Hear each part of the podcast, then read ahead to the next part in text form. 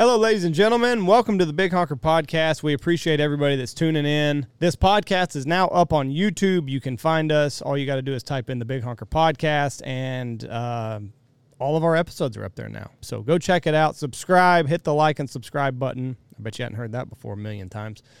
The hunting season is over, The boring days of the waiting until September to get here. and listening to the Big Honker Podcast, apparently. And we do appreciate everyone for listening. We want to thank our sponsors. First sponsor is Alpha Outdoor Specialties, which is also our newest sponsor. And they're coming out with the Stanfield stool, which we will release by the end of the month. So it was Alpha Outdoor Specialties.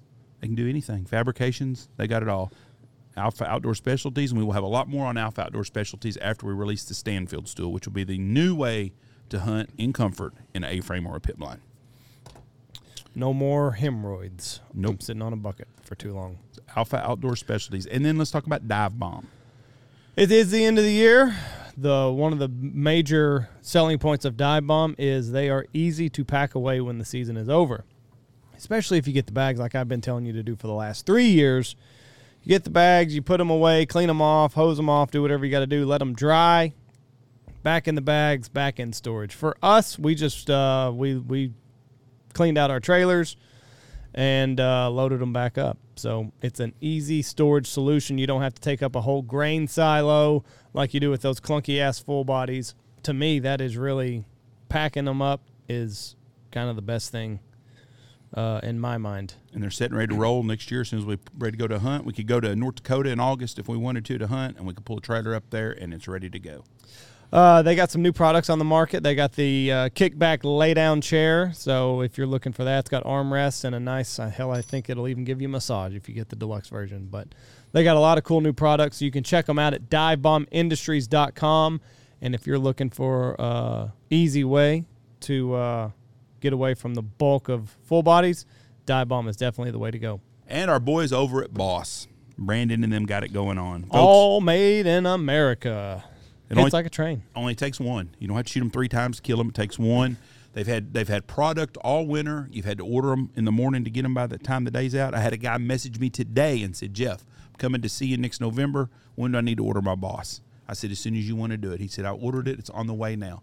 It doesn't go bad. If you come to the Big Honker Lodge, you can order your boss, have it sent directly to the lodge. Pick it up when you're here. Guys from California that hunt with me, a lot of them order all their shells, have them delivered here, pick them up when they leave on a hunt because they can't get them in California without going through a bunch of paperwork and pain in the ass. So if you want a boss, that's the way to go. That's bosshotshells.com. hardest workers ever. I mean, to to be faced with what they have had to overcome this this uh, this waterfowl season with the supply chain and all that other bullshit, and to have inventory in stock ready to roll, my hats off to them. They pulled it off. Uh, they're the best in the business. So that's that's who you should spend your money with. BossShotShells.com. So more people you should spend your money with are the boys up there, Spoke Compton, Washington. Mr. Trevor, Austin, Alex Jurgis, Pacific Calls. If you want to call in a bird, they've got a call for you. Whether you're chasing lessers, honkers, specks, snows, turkeys, turkeys coming up, they're one stop shop. And they are incredible guys. Um, if you want some custom engravings or whatever, I'm sure they'll be more than happy to oblige you. Just drop them a message. PacificCustomCalls.com. They've also got some sweet looking gear that they're getting ready to release uh, hats, shirts, and stuff, stuff of the like. And I've gotten more messages about this. They said, "Hey, I saw you were wearing a Smoke'em shirt on the YouTube channel.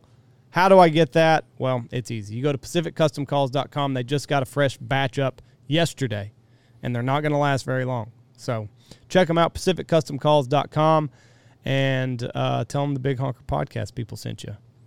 We're also brought to you by Shin Gear Waders, the best waders that are on the market right now. They're so comfortable. I mean, it's like you're walking on clouds. It really is. I didn't get to wear them a whole lot. I only got to wear them a couple times, as a matter of fact. But the times that I did, I did not want to. Uh, I did. Uh, I didn't want to come out of them. I, I, I could easily see myself dry land hunting in, a, in an A-frame with shin gears on. I mean, they're that comfortable. You don't know that they're on you. The boots are incredible. The fabric uh, around your your torso and your legs are impeccable. They're tough. They're resistant, and they come with a with a guarantee that they're going to stand behind their product for as long as you stand in them. So if you spring a leak, you call the people over at Shin Gear, and they'll get you taken care of in a reasonable amount of time. It's not like other companies where you have to order two pair of waders just to have one. You send them to them, they fix them in a in a short amount of time. They send them right back to you. You're ready to rock. I haven't had one person tell me that they and everybody we're a sponsor from, people give us feedback on them. Right. Haven't had one person give feedback yet that they had problems with the waders. Not No. one person. And No. we've been they've been sponsored for six months. It's the best. Of, you get what you pay for in this country. We ought to know right. that by now. If you get on Amazon and you buy something and it's cheap, usually you're getting a cheap product. If you buy something and you pay for good quality service and it costs a little bit more, you're getting what you're paying for. Machine Gear, it's exactly what you get. Good quality product with great customer service. That's shingear.com. We're also brought to you by Dirty Duck Coffee. It's the way I start my morning every day out here at the Big Honker Lodge. If your coffee sucks, it's not the duck. The Missouri Boat Ride Blend, the best that there is. Ever since I've had COVID, coffee has kind of had this bitter, weird taste to it. The Missouri Boat Ride, I do not get that. Little hint of sugar, and I'm out the door. Thermos is ready to rock and roll. Incredible people over there at Dirty Duck Coffee. They're always trying to find a new blend that works for everybody. But I'm telling you, if you get yourself the Missouri Boat Ride blend, you will not be disappointed. They're going to uh, hunting shows right now. I saw. I think they're at uh, the They're Houston, Houston Safari Club. Houston Safari Club. So if you if you're in the Houston area, uh, go check them out. I'm sure they'd be delighted to shake your hand and sell you a nice bag of premium roast coffee. It's delicious. Dirty Duck Coffee. You won't be disappointed. Also, we're brought to you by Lucky Duck, maker of the best A-frame that is on the market, the Lucky Duck 2x4 blind. It fits four grown men as advertised. It's tough, it's durable. Uh, take your hide wherever you go. Uh, they also make waterproof spinners that are the best. And I tell you, another product that we just got turned on to is their goose flapper. We had uh, a very tough second half of our season, but actually, the Lucky Duck goose flapper convinced some wary speckle bellies and honkers and some snow geese to just give it up on a dime. If you're running into that problem, maybe your geese are getting a little wary of the flag, put that goose flapper out. It does make a big difference. Um, it's remote operated. You can uh, you can change the wing cadence just off a touch of a button. You can turn it completely off. You can turn it on. Uh, they're easy to move around. So one morning we had them on the wrong side. Geese were finishing uh, where we didn't want them to. Picked them up, moved them, no problem at all. That is over at luckyduck.com, and I'm telling you, the more more tools you have in your tool chest, better off you'll be. Luckyduck.com. Uh, also, we're brought to you by the boys at the Looking Glass Duck Club podcast, Mr. Logan Pyatt and Rebel Heron. Great guys. Uh, if you subscribe to their Patreon account, you can get full access to all the debauchery that they have going on over there. Uh, the bourbon review is still free to everybody, but if you want to hear uh, the nitty gritty and the good stuff, you got to pay a little bit. Go to their Patreon site, uh, pay your monthly subscription, and away you go.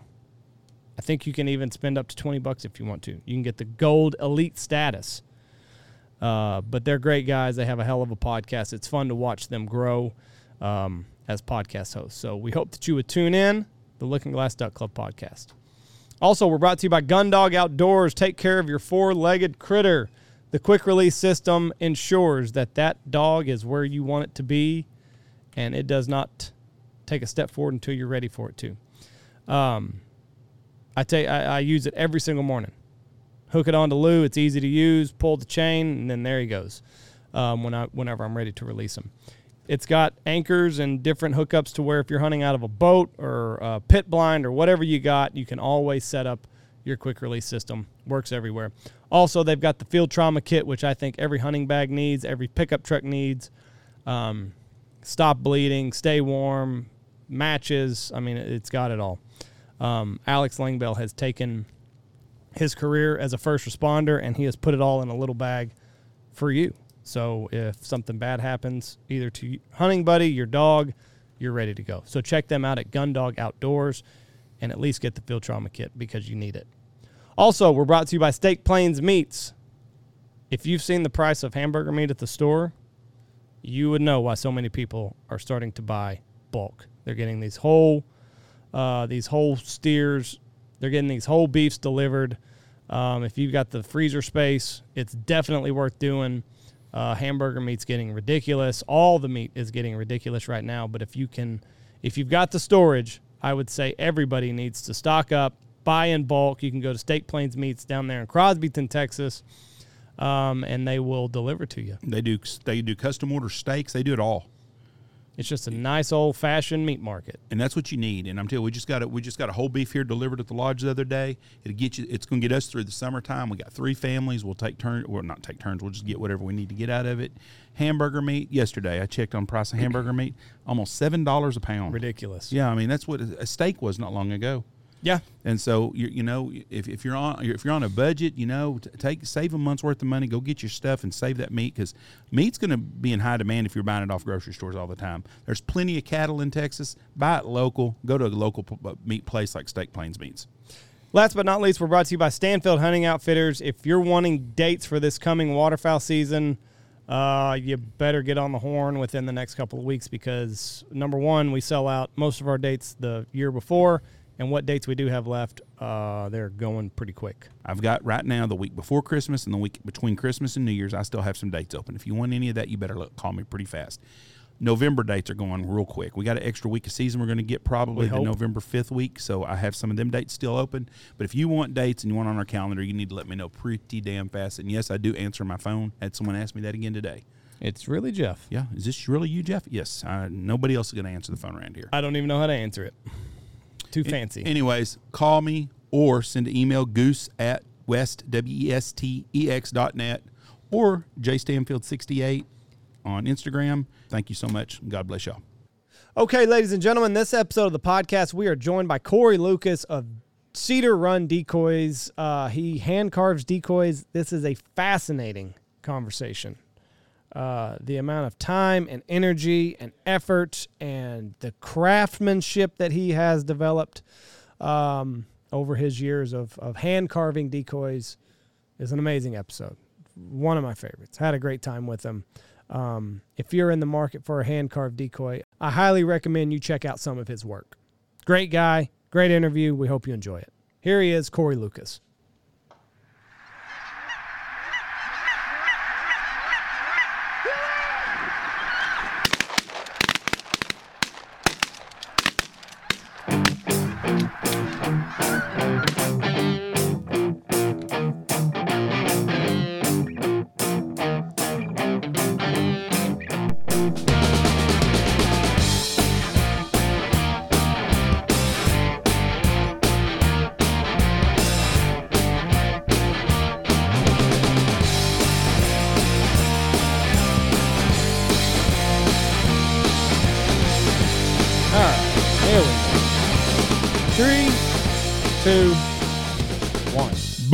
Boom, and welcome to the Big Honker Podcast brought to you by our friends at Lucky Duck. I'm Jeff Stanfield with the world famous Andy Shaver.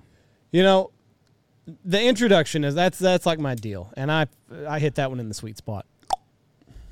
I don't even think people even notice your sweet You got to spot. come No. down. You got to come down at a certain time. You got to turn the cameras on, and It's about the three, two, one, boom. that was a dinger. Well, no, I've got to match up your about. three, two, one, boom. Do you remember how we started that three, two, one, boom? I have no idea. It's just an accident. I don't know. I didn't know what to say. Well, you still don't. You go three, two, one. I go boom. So there we go. All right, with us today from I think it's Battle Creek, Michigan. Am I right? That's right. Close. What- Plainwell. Plainwell, Michigan. How far is that from Battle Creek? About a half hour. We just Oh. moved uh, last year. So I don't I don't it's not that Battle Creek's a terrible place, but I'd much rather be associated with Plainwell. I'm assuming Battle Creek must be not be a very good place to be. Is what I'm getting at. What about you, Andy? Starting to wonder. It must be a Democratic ran place. Oh yeah, yeah. for There you go. It used to be the it still is a cereal city. That's what they're known for, cereal. Cereal. Well, a lot of those industries have moved out. So You know, they had a, a thing on Netflix, a series called Battle Creek, and it's about an FBI agent there. And there's a lot of shit going on there. So you could tell, run by Democrats. It's a blue city. Anyways, Well, from uh, hold on. Uh, explain. It was about an FBI, like it was a it was true a- story. No, it was just a series on Netflix about an FBI agent that lived in Battle Creek, Michigan, and they had cerealed hay and y'all have like a cereal festival, right? Yeah. yeah, yeah. I mean that's what they're known for. But like Kellogg's is moving out of there. That's the big one. Post has pretty much moved out. So So I what mean, the hell? What is it about Battle Creek, Michigan, that all these cereal companies That's where it started at. Uh, Let, let me give him a little. Let me give him a history lesson. school me, okay? Jeff? Okay. Ding ding, motherfucker. First of School's all, in session. Corey Lucas with Cedar Run Decoys is on with us. Okay. Used to be from Battle Creek, but he's the shithole that is Battle Creek, Yes. Michigan. Battle Creek, Michigan is where. My wife's listening. My wife's listening. She's a Battle Creek native. She's gonna love that. well, Sorry, ma'am.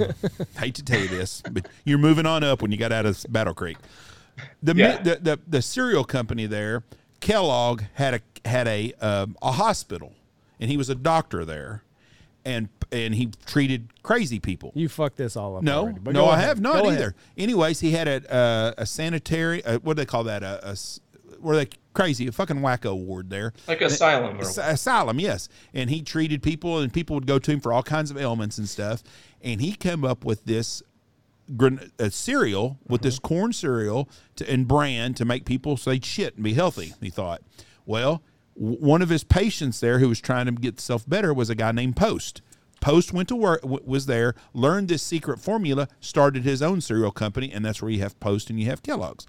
Post in Michigan. Yes. in Battle Creek, Michigan. Marjorie Post was the girl. Her dad died at a young age, and she inherited this, and they didn't think she could run it. Well, she did run it pretty good, but she had the insight to buy Bird's frozen foods and how they would free flash freeze stuff. And that's Bird's frozen foods. She built a place in Florida called Mar-Lago, and that's where she that's where she her and that is where Trump is now. That's the basic story about Michigan and cereal, but that is the cereal capital of the world. Are you pulling that? Like, do you have Wikipedia up in front of you and you're just reading it? Like, how do you like? What? Where's this come from? I'm a lot smarter than I sound. and, I, and I'm a lot smarter than my writing, which is gram- grammatically not correct. So- but I, I read a lot and I pay attention a lot. Do you? Do I have any Wikipedia in front of me, does- Andy? No. does. And you did it all online. Uh, Like it's on YouTube, so like you can see. Um, plus, like that would that would have been some fast. Our internet is not fast enough for that for him All to right. pull that out. Well, of I his- out got, of I his got mad respect for that. That being able to pull that kind of information up just off the top of your head. That that, Sure. that now, is do from you want to know how head. he came up with cornflakes? The true story about how he. Came Yes, up with they cornflakes. wilted overnight. No. Yes, they did too. I'm they telling set you them out and they why got soggy. he did it. Well, Go ahead and tell me. It was because he was a he thought what you ate made you horny. so he thought if he could make a bland tasting food that you could sustain yourself on, you would not have sexual desires. So he made cornflakes.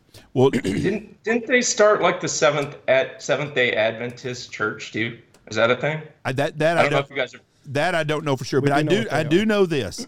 They they're But that's why he made cornflakes. the breakthrough with cornflakes is is they set them out overnight and they, they and they wilted up and they figured out you know what these things that's how the cereal the cornflake came around post toasties used that same deal to make come out with post toasties but it was by accident that they did it but that's that's how the cereal business was boomed was that and it's a multi-billion dollar industry and i would like to go to battle creek because i'd like to see the two mansions there from the two families Well, I mean, that might be one of the only reasons to go back there. I Um, have no other reason to go to Battle Creek, Michigan, other than that. I do love Michigan. I'm telling I've got you, a lot of friends there, so I'm, I'm not trashing on it too hard. I just I, I'm not from there. I'm from the boonies. You know, I'm kind of up in the in the country north of Battle Creek, so um, that's uh, that's why I couldn't really relate to it too much. But didn't you just recently come here? yeah, we were in Indian River, and it was absolutely beautiful.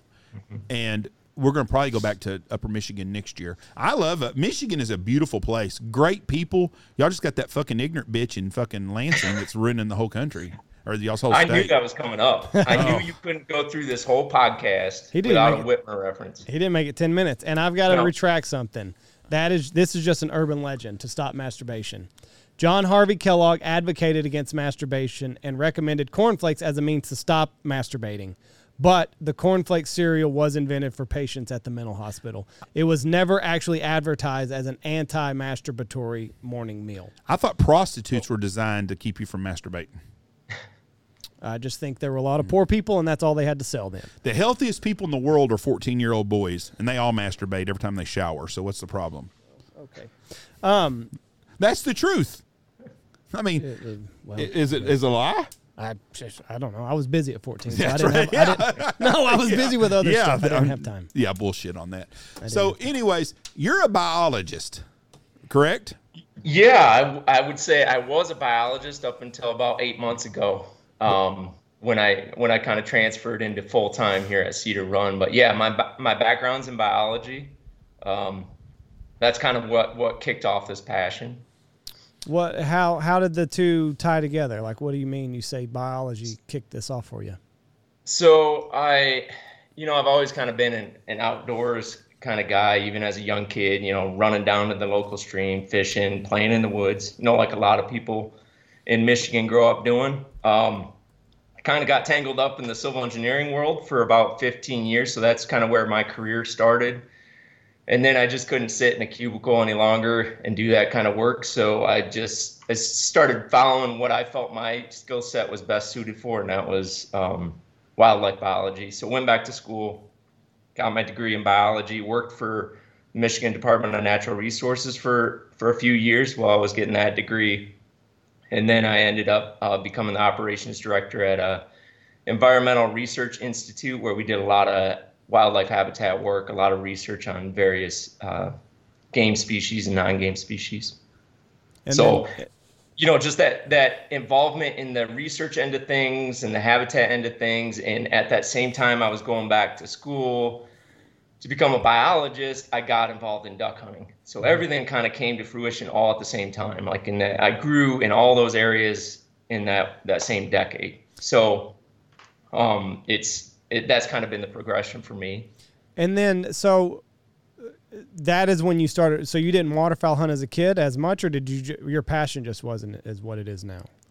Yeah, I just didn't know about it. I mean, oh. there's no one in my. You know, I, I tell people this, and they're kind of shocked by it. But there's no one in my immediate family, no one in my extended family that hunts. Wow. So even though I grew up farming and I grew up in a rural um, community, my no one on my dad's side of the family, no one on my mom's side of the family. My mom had a big has a big family. Um, none of my brothers and sisters, uncles and aunts, nobody hunted. So I didn't have any resources there to teach me from a young as a young kid. No one fished either, or if they did, very little. And so I, you know, where I grew up, we had access to a trout stream that was, you know, a few hundred yards away.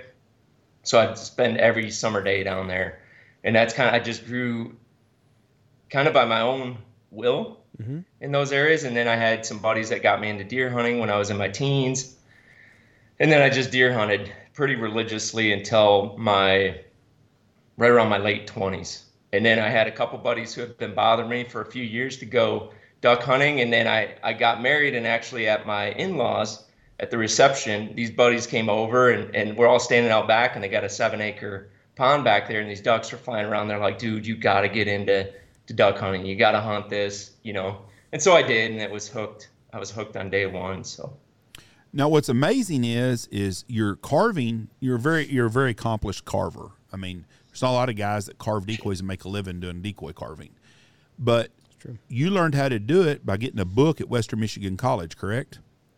Yeah, I mean, I it was YouTube was available at those times, um, but it's not something you really learn on on YouTube, and you, it's hard to learn something like carving without doing it hands on, you know, or, or learning from somebody who's showing you right there in that moment. Um, but I started with going, you know, when I was going to school, I went down to the basements. I had to go into the basements of Western Michigan University to find these books, but they had carving books. They had like three or four carving books and they had patterns in them. So I pulled those patterns off and I, uh, I was able to whittle something that looked like a, a duck. In fact, my first duck was a blue winged teal because I figured start small. Mm-hmm. Um, and then I, I kind of played around with that for a couple years, and then I got connected with a a master carver who actually owns a, a carving supply company here in Michigan called the Duck Blind. So Willie McDonald, who owns that, kind of I took a class by, from him, and that kind of just sparked a few things in my mind. It got me to see the bird a little bit better. And I had been accustomed to holding birds, you know, as a hunter, and I was working for the DNR, so I, I was banding ducks. So I was really accustomed to seeing how ducks look and the feel for them and things like that. And so, um, yeah, a lot of it was self-taught, but I was able to have some guidance along the way. Um, but I, I like to learn kind of the traditional way. I just, if you get caught up in YouTube and Instagram and learning everything that way, you're just kind of you're cookie cuttering everything. You're just doing something someone else has already done, and I didn't I didn't really want to do that. Did you work at all with wood? I mean, going back to Jeff's joke as a 14 year old, so I mean, obviously that. But had you ever like carved or or anything like that uh, growing up?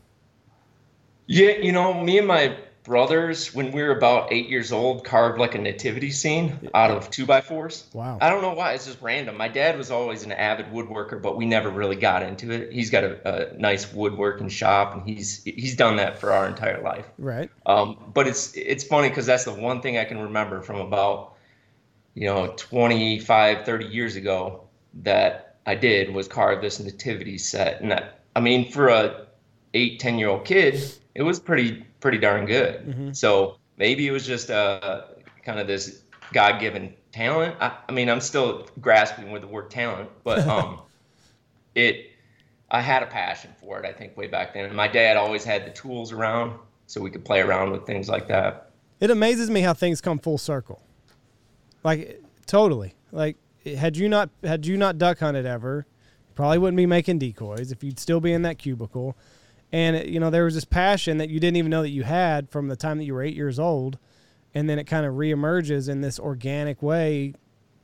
Year two Yeah. decades later, it's insane. It's you know like a lot of people are scared. I had a lot of people tell me when I made the when I made the move to leave my job. I mean, it's I had a, a very good job in, in conservation. Like most people would be like killed for that job. Um, and so when I left, everyone or a lot of people were saying like, "Man, you got some balls to do that." And I'm like, "Well, this isn't the first time I've done this, right? Like I left a really good career in civil engineering to go into wildlife biology. So it's not the first time I've made that leap. And I also believe, like, I, like you said, I look back at all those things that have come to culmination now. It's kind of like led me to this point and led me to this point where I could be successful at it and do some things that maybe haven't been done in the, in the carving world yet or incorporate some other aspects of duck hunting into the carving world. So mm-hmm. yeah, you're right. It's it's been a culmination. Are you happy? Yeah, Oh, that's yeah, what- that's what absolutely. I mean, counts. it's it's work. Like people will say, "Hey, I'd love to, you know, carve." It's like you guys. I'm sure people are, com- "Oh, I'd love to hunt." Mm-hmm. Well, it's it's work for you guys, right? And it's it's work for me. So it's a lot of, you know, it's still 80 to 100 hour weeks to get get jobs out the door. Um, but I'm not complaining. I If- mean, it's that's that's why I'm doing it. If you- be able to carve. so. If you if it's something that you like to do, then it makes your job a whole lot. It, it's not always going to work. Every every job has got something bad. Every, every day, everybody that has that's doing what they like has a day that they don't enjoy that day, or an hour or something. But that fucking cubicle looks nice every once in a while. but but it's like a truck driver. I I like to drive and stuff, and I could have been a truck driver. I would have enjoyed that because I like seeing a lot of things. There's a lot of truck drivers that listen to us. They're thinking, I'd trade with you in a heartbeat. Well, if you like to drive and you like the open road, that would be a fun job to me. I couldn't do a decoy carver because I don't have the patience. Now, I would like to carve a decoy on my own one day, and that's something I would like to do. The hard part to me would be the painting. Is Yeah. that is that the hardest part? Yep. Most people can carve a good looking bird or a decent looking bird. And even like paint is like you might be able to get something to look like the bird you're you're trying to carve. Um, it's just like taking it to the next level. And there's a lot of different levels and as you know, Jeff, you know, collecting decoys, there's a lot of different levels in the decoy carving world. I mean, you can get into immense detail, or you can just, you know, basically paint a milk jug type type thing. So it's there's a lot of different levels you can get into. I have to I have to stay in my lane and kind of stay in these gunning decoys that that balance detail and you know kind of basic patterns. Um, but I think I think almost everybody could carve a decoy. It's just a step by step process. But like you said, the the I think the talent or the skill comes into the painting aspect. That's what I noticed the difference between the decoys that I have here. Like sitting in front of me right now, I've got a John Kaczynski done this for me, and this is the one of my dad. That's my dad. Oh, you, I, I, everybody can see it on the YouTube. This is the video. This is my dad right here. His ashes are in this one, and then I've got a jo- Captain Job's one here. That's the World Championship from Trevor Shanahan gave us. That's up here also. Well, they're they're both they're different type decoys, but they're both collector's items to me. I, I like them. I enjoy them both. At my house, I have a uh, an old cedar Canada gunner decoy that's got splits in it. It's it's old. It's kind of got has cracks in it and splits. And that decoy's got to be 50 to 70 years old, and I don't even know where I got it from. But I had two of them, but one of the neck snapped on one of them, and Michelle threw it away. She just and it just wears me out that she ever done that. But I've got one of them still there. But Yeah, Yeah, I, I think you you nailed it. It's that's what I liked about the decoy carving world too is that nothing's junk, Yeah. really, because it's it's a balance between that artistic, you know, kind of an art piece and a, in my case a functional piece. And so, like, are you gonna walk up to an artist and be like, "Yeah, that's junk"? I mean, some of us might to some people, but generally, you're gonna be like, "Oh, that's cool" because it's different or it's unique. Yeah, I, I took art appreciation class in college, and I had a professor, and he was a real twat waffle, but he was a, he was an art teacher, and me and him had some discussions, and he did not like me at all. He did not like anybody who was a jock, and I think he thought I was playing college football. But, anyways, we got into it one Fucking time. dick. All you all, all the time you're an ass. Well, I probably was, but we had a he had a painting of a of a, an eggplant and an old gourd or something, and he was just admiring it all. And I was like, "What the fuck? It's that's nothing special about it." And he asked me, he goes, "Well, who, who's your favorite artist?"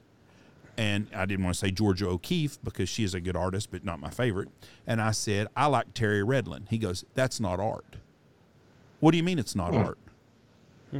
I said he's more successful than whoever done that fucking eggplant and squash deal that you've got here, and he did not like that. So I made a D in his class, and I was probably happy I got that D. But how can you not call Terry Redlin a great artist? I don't, I don't know. Do you not like Terry Redlin? No, he's fine, but I mean, yeah, yeah, he's, I think he's a good. I don't know where the guy was getting at. I don't know. He because his his, his art Wasn't wasn't his style. It wasn't his style, and so he didn't like it. But he was putting it down. But it's all whatever you like. Like there are all kinds of decoys out there. There are some that are really, I don't know what you call it, not prehistoric, but they're they're just they're nothing fancy. And to me, they're as cool looking as one that's painted perfect. And some of them are too pretty. Yeah. Yeah, and that's that's the balance that I've found too. And, and honestly, I have to make money doing it. So like, if I spend eight hours painting a bird, I I can't make a living doing it. So I have to I have to do something that's acceptable enough where where people feel good about putting it on a shelf because a lot of people do purchase them just as gifts, you know, and, and set them on a mantle. Um, but I also have to keep them affordable enough where people can can hunt over them. And I've gotten you know large rigs that I've done that you know I got to keep the paint somewhat basic so that you know it doesn't cost them a fortune to build a rig of 100 birds. Um, so it's yeah, it's a balance for me, and it's definitely my heart was always in the hunting side of it. And what art, the art side of it was not ever on my mind. Um, it's always been like I wanted. That was my initial thought was I wanted to build ducks so I could hunt over, not because I wanted to put them on a mantle and say, oh, they look cool. And so, like at the core of it, I want to stay based in hunting. That's who. That's who my you know my clientele is that's where my passion is that's who i hang out with you know so that's that's kind of where that's my my sweet spot You you you hit on something. I had a client of mine years ago, and I was always I thought he's a cool dude. And these are the kind of guys that you have as customers. He had two dozen teal decoys that were hand carved, and he hunted over them on his own. And he carved them, and he he hunted them, and he used an old double barrel Parker shotgun or something. And I thought that's a cool dude. When I get old, I want to be like that. Well, I'm old now, and I never made it to that. But what a cool dude though that hunted over decoys. He carved himself, and when he showed me his decoys, they were nothing fancy. But I thought, man, how that what an interesting fella, you know. You can, you can hunt over some G and H back then teal decoys, or you can hunt over some you carved yourself. And I'm sure his grandkids or somebody hasn't. Now he's probably his kids probably sold them for ten dollars a piece at a garage sale. But what but what a cool dude. And those are the kind of guys that you have as clients, don't you? yep What- yep i've had you know there's a lot of it over on the east coast so Yeah. you know we're here in the mississippi flyway and there's there's some uh, decoy tradition if you go over on the east side of the state saginaw bay lake st clair um, and even down you know as you go down the flyway mississippi and arkansas there's some some decoy history there. But where you really hit it big is over on the east coast.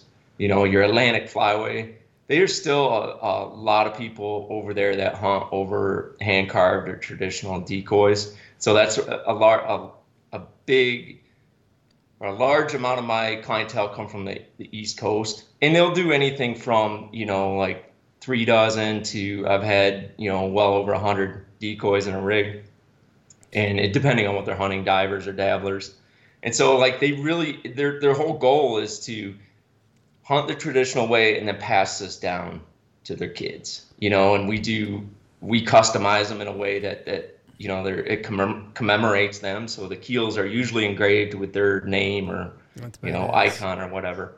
Um, and that's a way for them to kind of ensure that their legacy is getting passed down too. I've That's got, badass. what gets me is I've got a Job canvas back in my in my office in my case, and that sucker weighs, I don't know, three four pounds maybe, and I I couldn't imagine trying to carry two dozen of them suckers into the damn into Yeah, and into they get- hunt. they get heavier when they're wet. I mean, I don't I don't care what you do to seal them up. They're they're gonna get heavier, and that's that's really is a concern of a lot of the the waterfowlers out there, especially on those bigger rigs where you got to look at weight, you know, weight capacity in a boat, and you've got hundred birds and they're made out of cork with weighted keels. Um, you really start to try and whittle that, no pun intended, but whittle that that weight down. Now, are your are your decoys made out of cork? Yeah. Yep. Of cork. Now Yeah, so the, the cork bodies basswood heads. Okay, now this is going to be a stupid question, and this is going to anything that I said earlier that might have made me sound kind of smart. This is probably going to end all of that right now, because I got this from my wife, and she's a blonde, and I married her because she was really good looking, not because she was really smart. Oh, we're on the same page, but my you know, my wife's pretty smart. I'll, I'll give her that. She's smarter than I am. Well, my wife's got two college degrees, but you know that doesn't mean you're smart all the time. Anyways, and she's an intelligent lady, but sometimes she has some she has some blonde moments. She told me that cork is a shortage now because of the wine industry. Is there any truth to that? That's a no. So have answered that. I that's not a stupid question because I don't know the the honest answer to that. I'll tell you that a lot of the cork that's used here is a byproduct of the wine industry. So when they take that cork and they stamp out those those uh, wine corks for bottle stoppers, they grind up that excess and then they bind it back together into big sheets, and that's what I work with. Um, you know the the suppliers out of Portugal. So just like anything, you know, right now it's prices have gone up dramatically because of the the shipping costs and just labor costs, right? But the cork, the the cork itself is 100% renewable because they're just stripping the bark off the cork tree. So they they really shouldn't, unless you have this huge spike in in wine consumption, which we had during COVID, Yep. right? So there there may be some truth to to a slight shortage there, but I think it's probably in shipping. Do you still have your first uh, your first carving? Yeah, Yeah. Yeah, it's a it's embarrassing. It's it, most carvers will take a pattern on their first decoy and it'll start out life size, and by the time they're done with it, it's about half half size. Half- half That's the what size happened it's supposed to be. Pathetic. Do It's you have terrible. it? Do you have it by you? Oh, I can grab it. Yeah, Yeah, I'd like. To, I'd like to see it. Jeff wants Yeah, to see if you. I'll grab. it. I'll grab my first my first two. Okay. I'm sure it's just like anything. Like I, I can remember. There is not a cork shortage either. there's not. No, it just said actually there's really an abundance of the. It's cork oak tree. Yeah, it's a cork tree, Jeff. No, it's cork oak. Everybody knows that. Oh, do they? where, um, where do they grow them at then? Michigan. No. But I can remember when I was He first just told you, man, when I was first learning how to goose call. Like it sounds terrible, but you gotta you gotta start somewhere. All right, right, he's let's back. see what you let's, got. Let's see it. All right, so I'm going to show you my first. Uh, this is my first decoy I ever carved. This is a carved out of uh, basswood, and this is the the blue wing teal. So That's beautiful. Pretty damn good, if you ask me. What's embarrassing about look that? at look at how small it is. Ah, I mean, that's, you know, you That's shoot the size of a teal. You shoot some little ones. this this is my first cork bird, and this was um, after taking some lessons from somebody that that knew what they were doing. Um, so this is my first cork decoy. That's really nice. Very good. And again, what you see is a problem with paint. I mean, it's just paint is what you gotta just spend a lot of time doing. Let me see the blue wing teal again, the first one with the painting. It's perfect. I think it looks it looks good. Beautiful. Show. Do you have a Do you have a blue wing teal there that you've done lately? I've got a blue wing teal that I hunt with. Yeah, it's Let- right behind me. And you've done it recently, right? Oh, in the last two or three years. Yeah. Let, let, us see the difference. All right. I bet there's not. I bet there ain't much difference not either. A ton. No, people that are good. That's with really good though. I would. I would have been fucking. I've been showing that some bitch to everybody. all the time. I've been driving around town showing people. My my first carving will look like a fucking stick figure Yeah. compared to a, a, a real person. Okay. Honestly, I've only shown that that carving to maybe three or four people Well, in my life. That's that changed one. now. It's really good. Yeah, you showed it to a lot more just now, but That's no, awesome. like four or five now, right? Yeah, Yep. exactly. It's just Jeff and I. So this is one that I hunt. I hunt over. That's a cork. That's Well, a cork that is gunner beautiful. that I've had for. It's all dirty. It's Yeah. all muddy from hunting South I, Dakota. I can tell the difference in the beak and the head already between the two.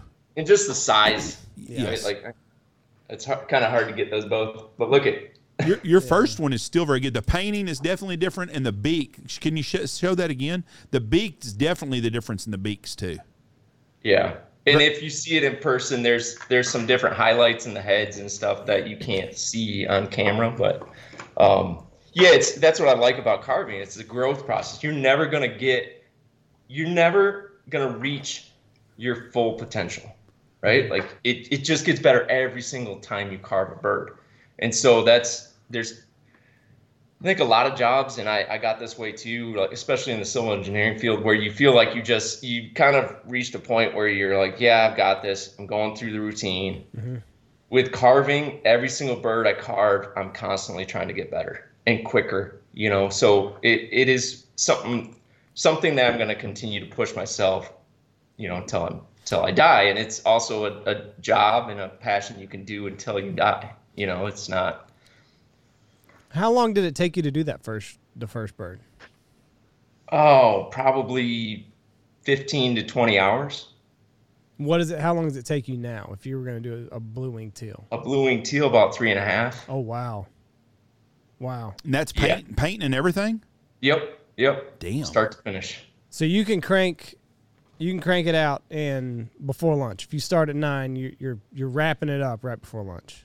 Yeah, you could if you didn't have all the, the dry time. times. Right. But yeah, just the number of hours. Yep, yep. So you can And that's out. the only way.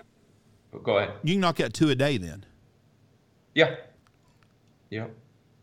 So how do you that- how do you manage your workload? Are you carving all one day and then painting all the next, or do you kind of do a mixture of everything every day? It depends on the, you know, where I'm at with orders. I generally am running, you know, 40 to 50 birds in the queue. So I've got, you know, I already know what my next 40 or 50 birds are on the orders. And I'm trying to push them out, you know, I'm trying to get birds out every, like, no longer than three to four weeks lead time. So it depends. Like I'll collect a queue, and then if I got like let's say I've got 12 mallards in that queue, then I'll do all the mallards at once, carve them all out, get them all to the paint phase, and then usually I'll I'll start some other birds so that they can the heads can be drying, you know, and then the next day I seal them. So there is there's a there's a lot of birds at different stages Right. all the time. So it's Is that kind of hard uh, to because you know, for me, um, I don't know. It, it would kind of be hard to just kind of be everywhere all at once, rather than you know, okay, I got to focus on just painting today. But that might not necessarily be the most effective way of doing it. You know what I'm saying? Right. Yeah, I would love to it just be like all- I'm gonna do is paint today, and there's Right. been days like that, but like you said, it's not. Then all of a sudden, I'm a day behind on the birds that are following that bird because I didn't get those heads dried. You know, I didn't get those heads glued up. So it's I have to bounce around. Mhm. Um, in some of the larger orders, I will focus on just one order for like two weeks straight, right? Just to just to get that out the door, and then focus on my ten other orders. So it's it all depends on what's coming in the door, but um, generally I like to be working a bunch of birds at different steps of the process the whole time. Now, is that something that did you just learn that on your own? Like, hey, this is the process that works best for me, or when you were going to the to this uh, renowned carver, did he kind of tell you, hey, this is kind of my workflow? Um, no, it's you know, it's been a process I've developed myself because it fits like my my style. Um, there's not really there's plenty of people produce mass I don't want to say mass producing, but producing a lot of hand carved decoys. They're not they're not anybody I know Right. to be honest with you. So I'm kind of developing my own systems. Um, a lot of the people that are carving a lot of decoys are either doing really, really minimal carving paint jobs, you know, to, to mass produce them, or they're they're spending you know 50 hours on one bird. Right. I I saw in the market that there was kind of a a lack of access to these carvers that could carve a really good looking bird for relatively inexpensively. And so I kind of I kind of fit in that that market, but there's not really anybody to bounce ideas off from and figure out what they're doing. Plus, like I said, I want to be unique and I kind of want to have my own way of doing things. Right. That makes sense. Um, how much did you did you research the decoy market at all before you dove off into this, or is this just kind of something that you you, you know you, you kind of got in where you where you fit in? Um, I had been carving for probably eight or nine years, and so I had been following other carvers, and and one thing I saw that was kind of lacking was access to a carver. Like, how do you if you want hand carved decoys, how would you go about doing it? Right. Right. If you didn't live next to a carver or know someone personally.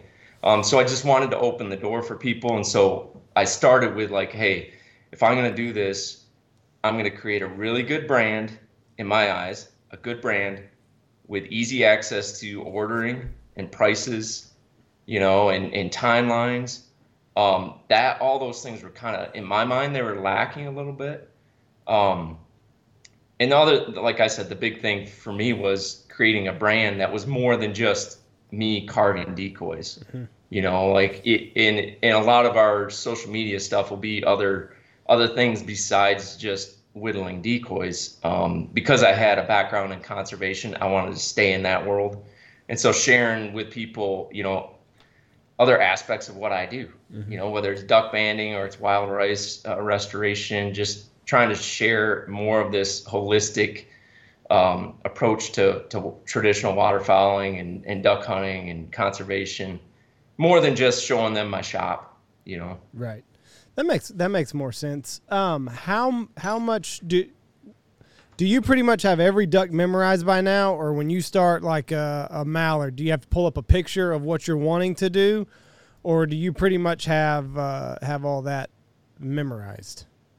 No it's you know you you kind of brought up a good point there. When I'm doing painting, I have a big screen right in front of my paint booth and I have all these reference photos and I'm constantly adding reference photos to them because I don't want to stay in the same I want these to be unique to the customer so it's okay if they change color and right. shape um, and so I've progressed in painting by using different reference photos like that's ultimately how I kind of change that scheme but nothing's memorized I still have just pages and pages of notes on like how to mix the, these colors for mallards, you know, and then I'll add to those notes every time I do a, a new batch.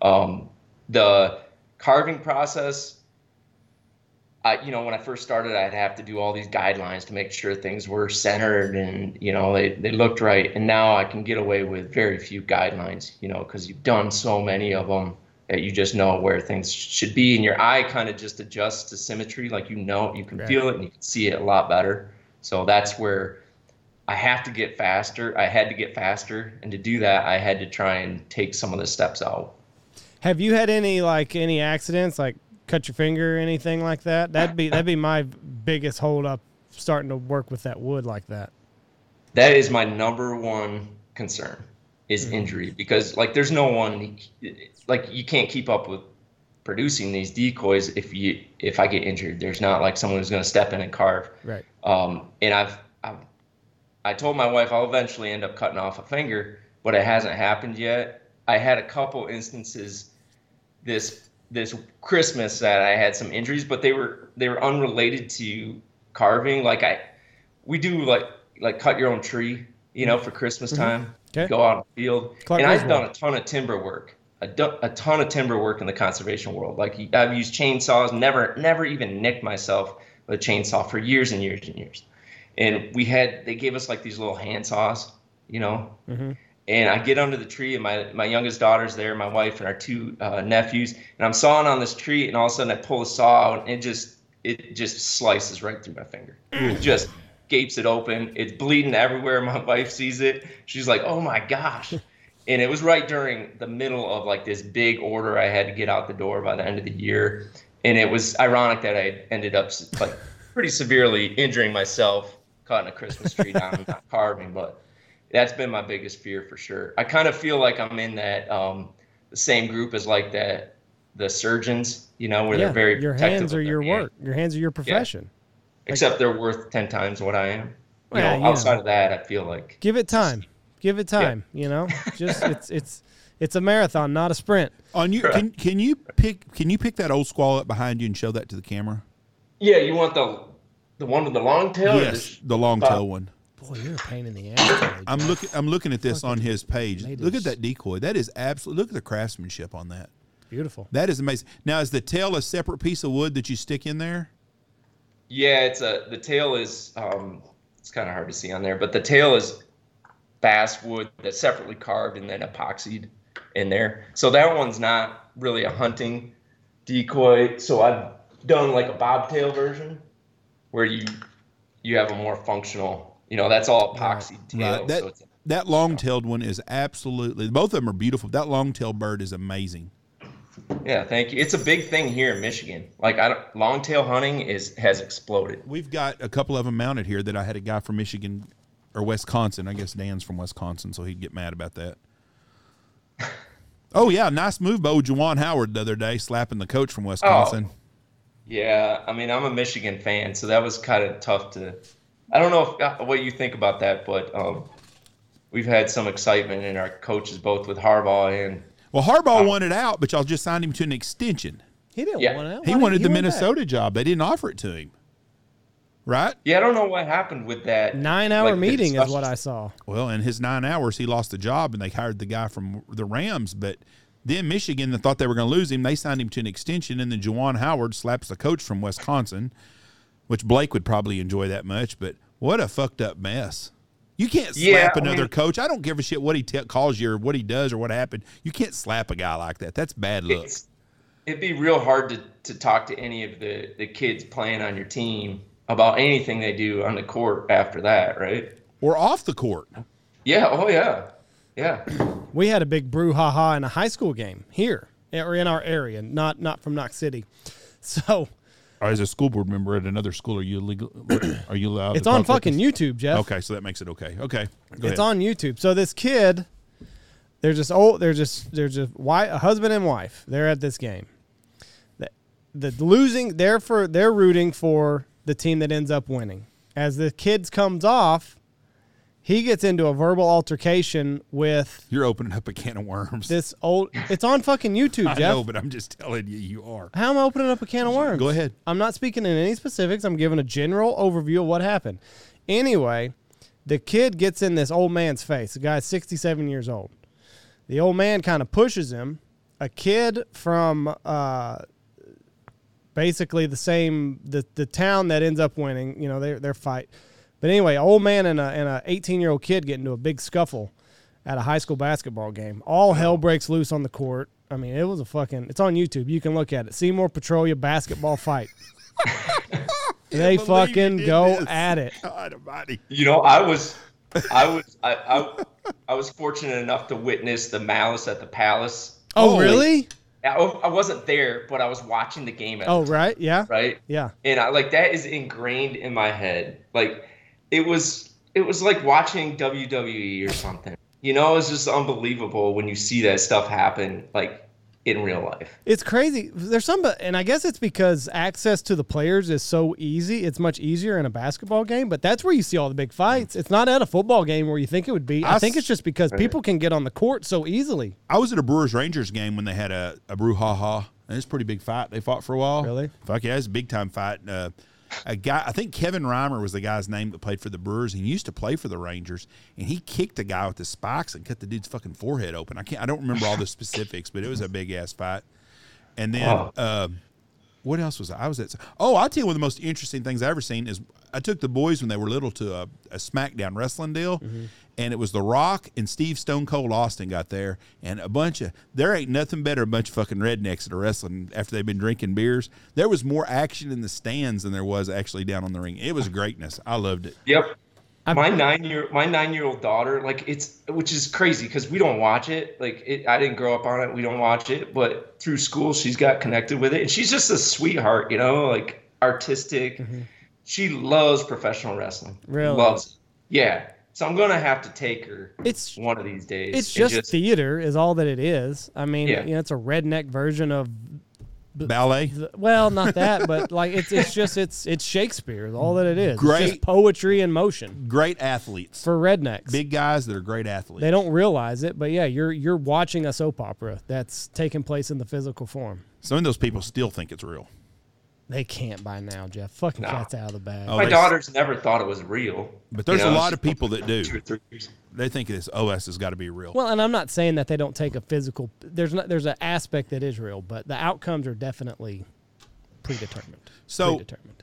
Do you think that Juwan Howard's five game suspension? Do you think that was enough? They should I have don't- fired. That I would have fired him. I thought they were going to fire. her. They I- should. honestly, I did. I thought I was like, well, how do you come back from that? And it, it would be one thing if they were having like a killer season. I mean, I know that's sad to say, but like I think that plays it in plays a role if you're if you're one of the top teams, but they haven't been playing well. A lot of and something like that, I would have thought at least through the end of you know the rest of the season, maybe into next year, some some something bigger than five games. lot lot of drama there with the Michigan basketball. The Fab Five, and then that coach got fired right as the tournament started because he was going to take a job at Arizona, and then he goes to Arizona, Arizona State, and that's where the big point shaving scandal was. From uh, headache, Huh? headache. Headache. Is that who you're talking about? that, that that show that was on with the, the sports deal, and it yeah, was, it was the, headache. Was that What- his name? I think his name was headache. Okay, he had, that, that was the coach that was at Michigan during Bad the Fab Sport. Five. Bad Sport on Netflix. Netflix. Pretty interesting. I've been meaning to watch that Malice in the Palace on Netflix. They did a whole big documentary on it. Was that Ron Artest in that? Yeah, I think so. Yeah. Yeah. Yeah, I I haven't. I actually haven't watched it because I watched the real thing, and I was like, I don't know what this is going to tell me any different. But um, yeah, there was a lot leading up to that game, and so that's why that's why I was watching. I was like, oh, there's there's some bad blood here, and sure enough, it just exploded in that game. I would love to be able to bring a team from back in the past to come back to play today. First thing I would like to do is I'd like to see the 1976 Pittsburgh Steelers play today, and they would get beat by 80 points. Yeah. First of all, then I would like to see the the bad boys of Detroit play basketball against the Lakers or Golden State and watch Detroit beat somebody 62 to 40, and then people in the day, today's NBA be like, "Oh shit, that's a whole lot different game." I'm gonna Oh, guess yeah. somebody like Nate Coldiron's gonna call me out over that, Yeah. but. So were you going for Matt Matt Stafford in the Super Bowl, or do you not? Oh yeah, Yeah. for sure. I mean, it's just to prove a point, almost. You know, like they they have talent in certain individuals at times that that are Super Bowl worthy. I mean, there's been plenty of players that have left even mid-season have gone on to contribute to Super Bowl mm-hmm. teams, and it's you know it's I think everybody in Michigan except my father-in-law probably was mm-hmm. rooting for Matt Stafford. He was like, "Well, look at Matt Stafford leaves and he's he's so good now. He's going to the Super Bowl." I was like, Whoa, He's always "What? It's the team he's on, right?" Well, he blew some games for Detroit too. He made a couple of he, he he's made some bad dis- choices. I don't think he's the greatest quarterback by any means, but he's a No. very good quarterback. But He's got as many rings as Rodgers does. Detroit can arguably say that y'all have had the greatest running back to ever play the game and the greatest wide receiver to ever play the game. well, I, I appreciate that you've recognized that. I said that same thing to my wife like last week. She looked at me with like this. Uh, I don't really like. I don't get why you're telling me this. Well, she's from Battle. yeah, She's from Battle Creek. Yeah, it was like they've had the greatest, arguably the greatest running back, and the, like you said, the greatest wide receiver, and they spent their entire career there. So we had no compare, like we couldn't see them go to another team and, and see where they went, you know, and, and see if they had that opportunity at the Super Bowl. And Matt Stafford's, he's not on their, those guys' level, but he's a good quarterback. Yep. And to see him leave and to see him have success, I think everybody was kind of rooting for him. Y'all- They had, they were selling, um, they were selling. I think it was uh, Detroit Rams shirts here in Detroit.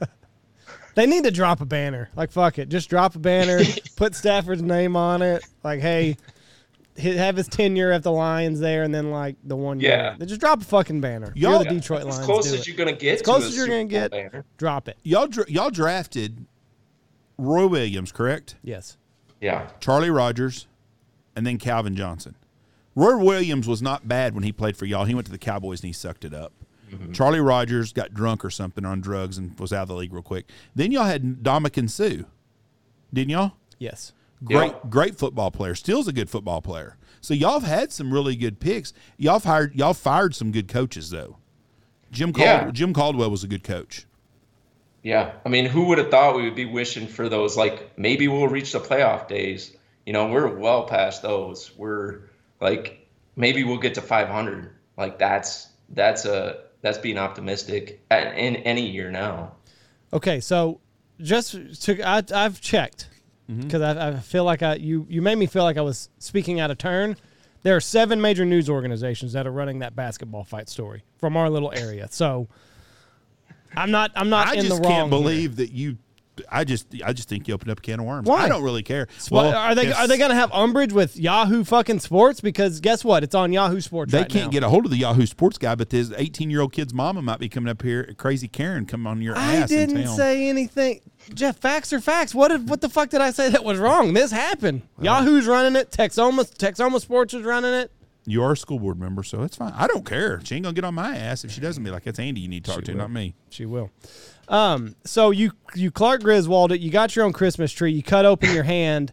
How bad was this injury, and did it set you behind at all, or were you able to uh, meet your order deadline?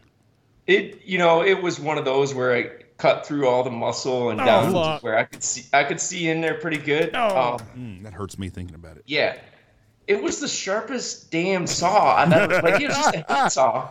You know, like a tree saw, so it's got those really deep teeth. Right. And it just sliced it in three different spots all at once.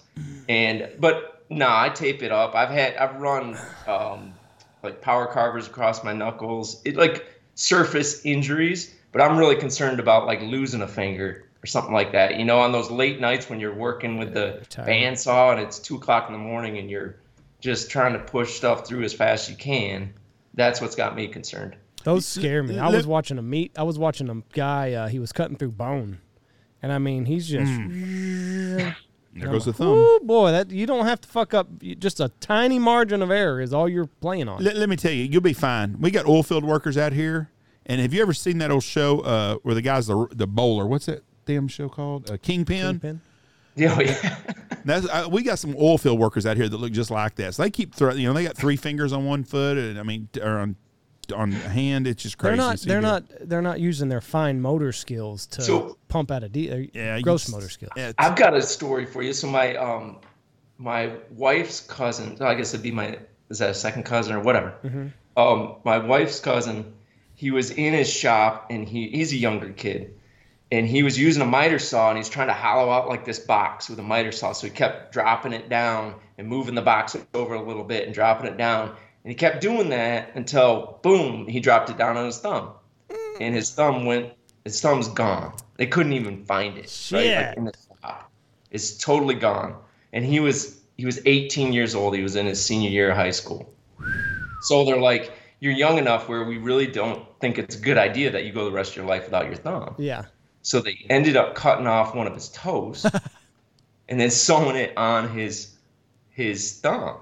Well, in the process, in between the time he had that surgery and he had lost his thumb, there was like a, a two or three month period, and he was like really good at shooting trap. Mm-hmm. So he's on the school team, and he he ended up going and winning the state title with, you know, two months removed from losing his thumb.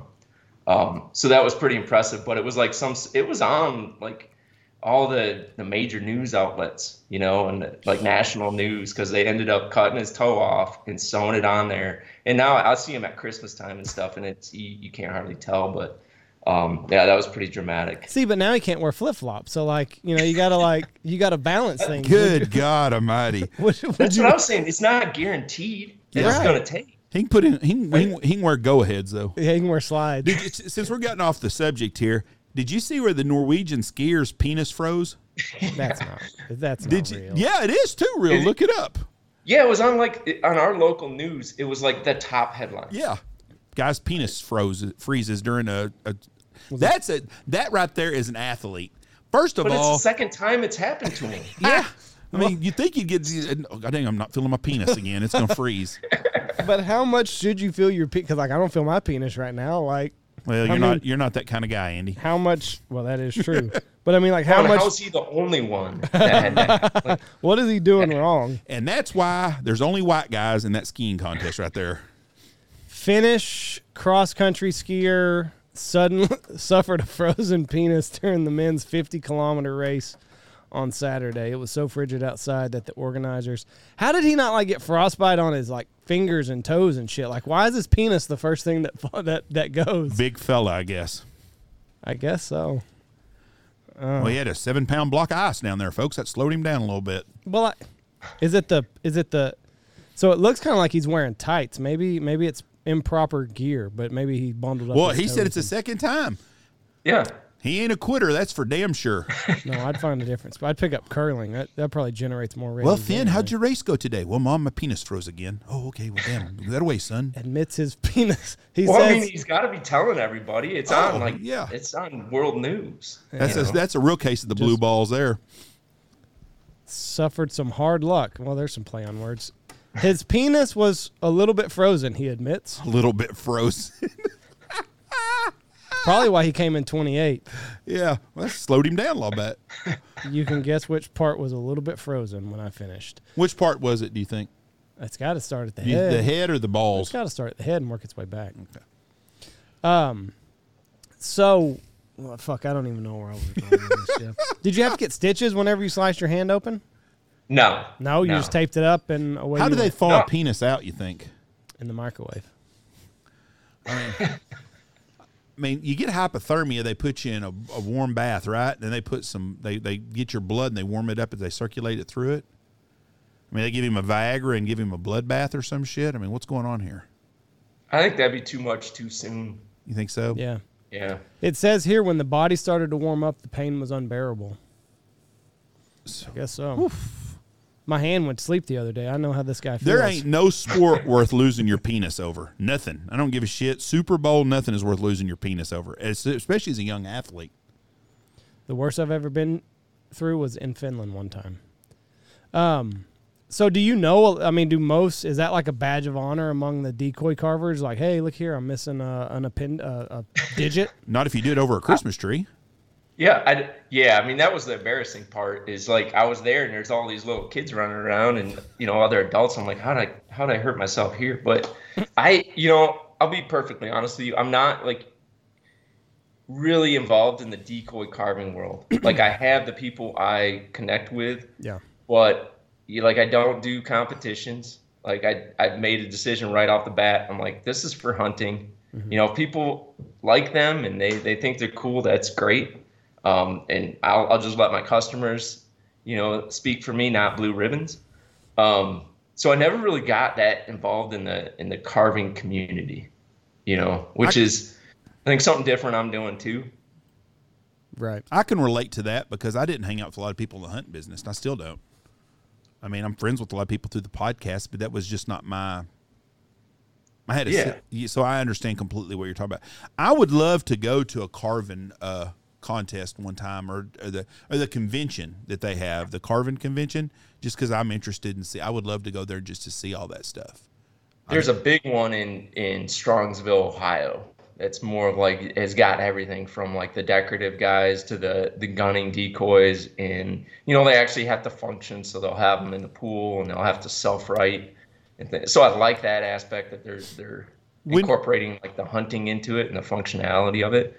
Um, but I've been around enough people that do it casually to see where I where I kind of fit. And I've you know like I said, I've been working with a mentor for almost a decade, so you know I've I've gotten a lot of feedback and um, and have seen other students too. I'm I'm actually going to start um, offering classes up this year um, for kind of the beginner carvers. Where, where is this? Where is this thing in Ohio? When is it? It's Strongsville, Ohio. I think it's Strongsville. Maybe is the the biggest city, um, but it's I think it's the second week in March. It's sometime early to mid March. Well, How your are mom's lucky. She almost had to go to Ohio for a couple of days. How are you going to do these classes? Is it going to be online or is it all going to be uh, people buy tickets and they come to your shop? all in person. So I've got a, um, a facility that I can use that has uh, classrooms and lodging in it. So it's a really good setup for it. And so that's that's how. I'm, and in smaller classes, six to eight people, so they can really, you know, when when problems come up or they got questions, it's you know, I don't have to stop a class of 20. So Right. Look, I got a question for you now. On, Yeah. Like the bufflehead behind you. How big a block of wood do you start out with to make something like that? So they're two they're two different uh, pieces. So you got the cork body. Here, I got it right here. Here's a blue wing teal. So like it's a cork body basswood head. So you're starting out with you know square blocks of each of those. The head's obviously fairly small. Um, the bufflehead is is quite a small bird. You know, you know this from experience, but like you can, I don't know, it's hard to see Yes. there. It's it's probably half the size of uh, like a bluebill. Um, so not very not very big block.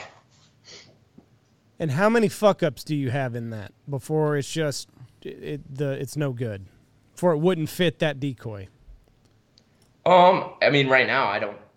I mean, not to brag, but I don't have fuck ups. You don't? They're, no, So a mallard doesn't become a bufflehead later on. no. But it, I can see how it happened with a with a beginner carver for sure. That's the tendency is to just carve it down. There's two things that beginner carvers do.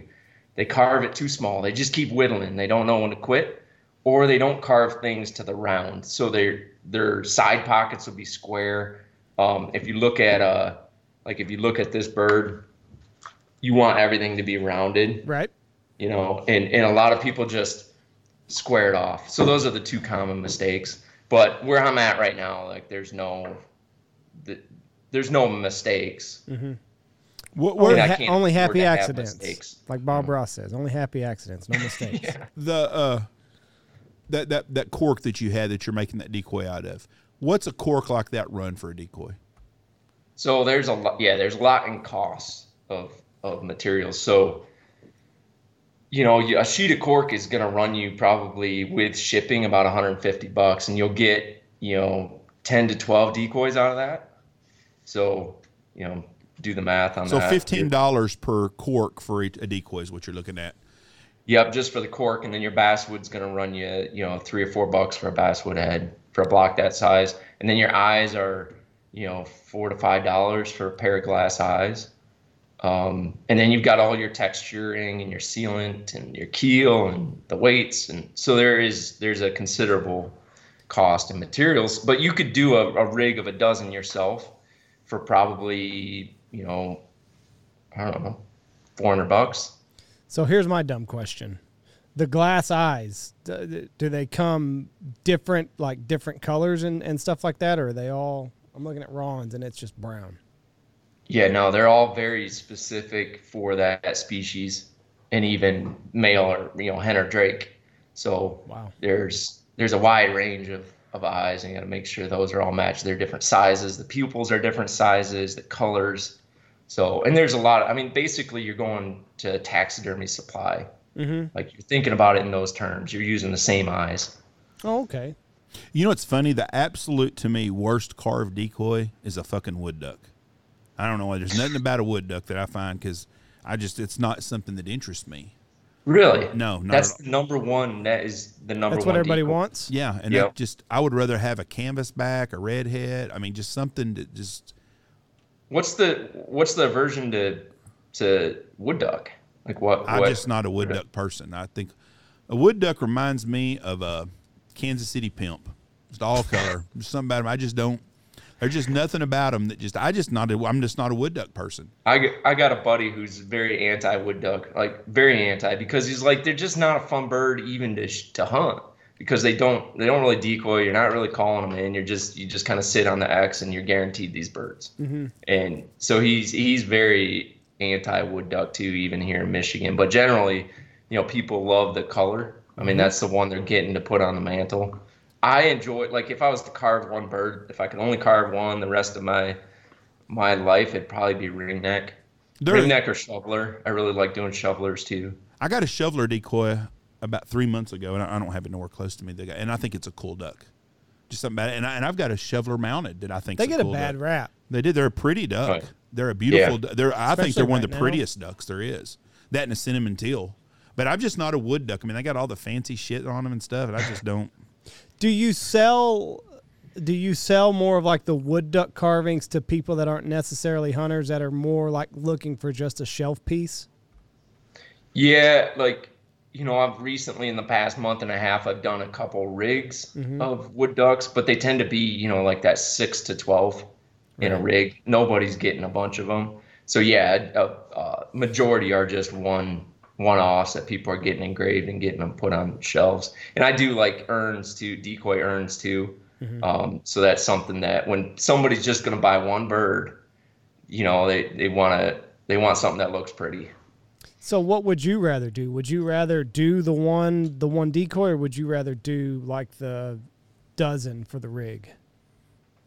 You know, it's I don't really have a preference. Sometimes just doing the one is nice because you can really, you know, pay attention to it and you don't you don't have to try and match, Mhm. right? So like I do a set. I want to make sure that my paint colors and everything match throughout that entire rig. Right. You know, so it doesn't look like they were done by different people or at different times. Whereas the one you don't really have that pressure or that constraint.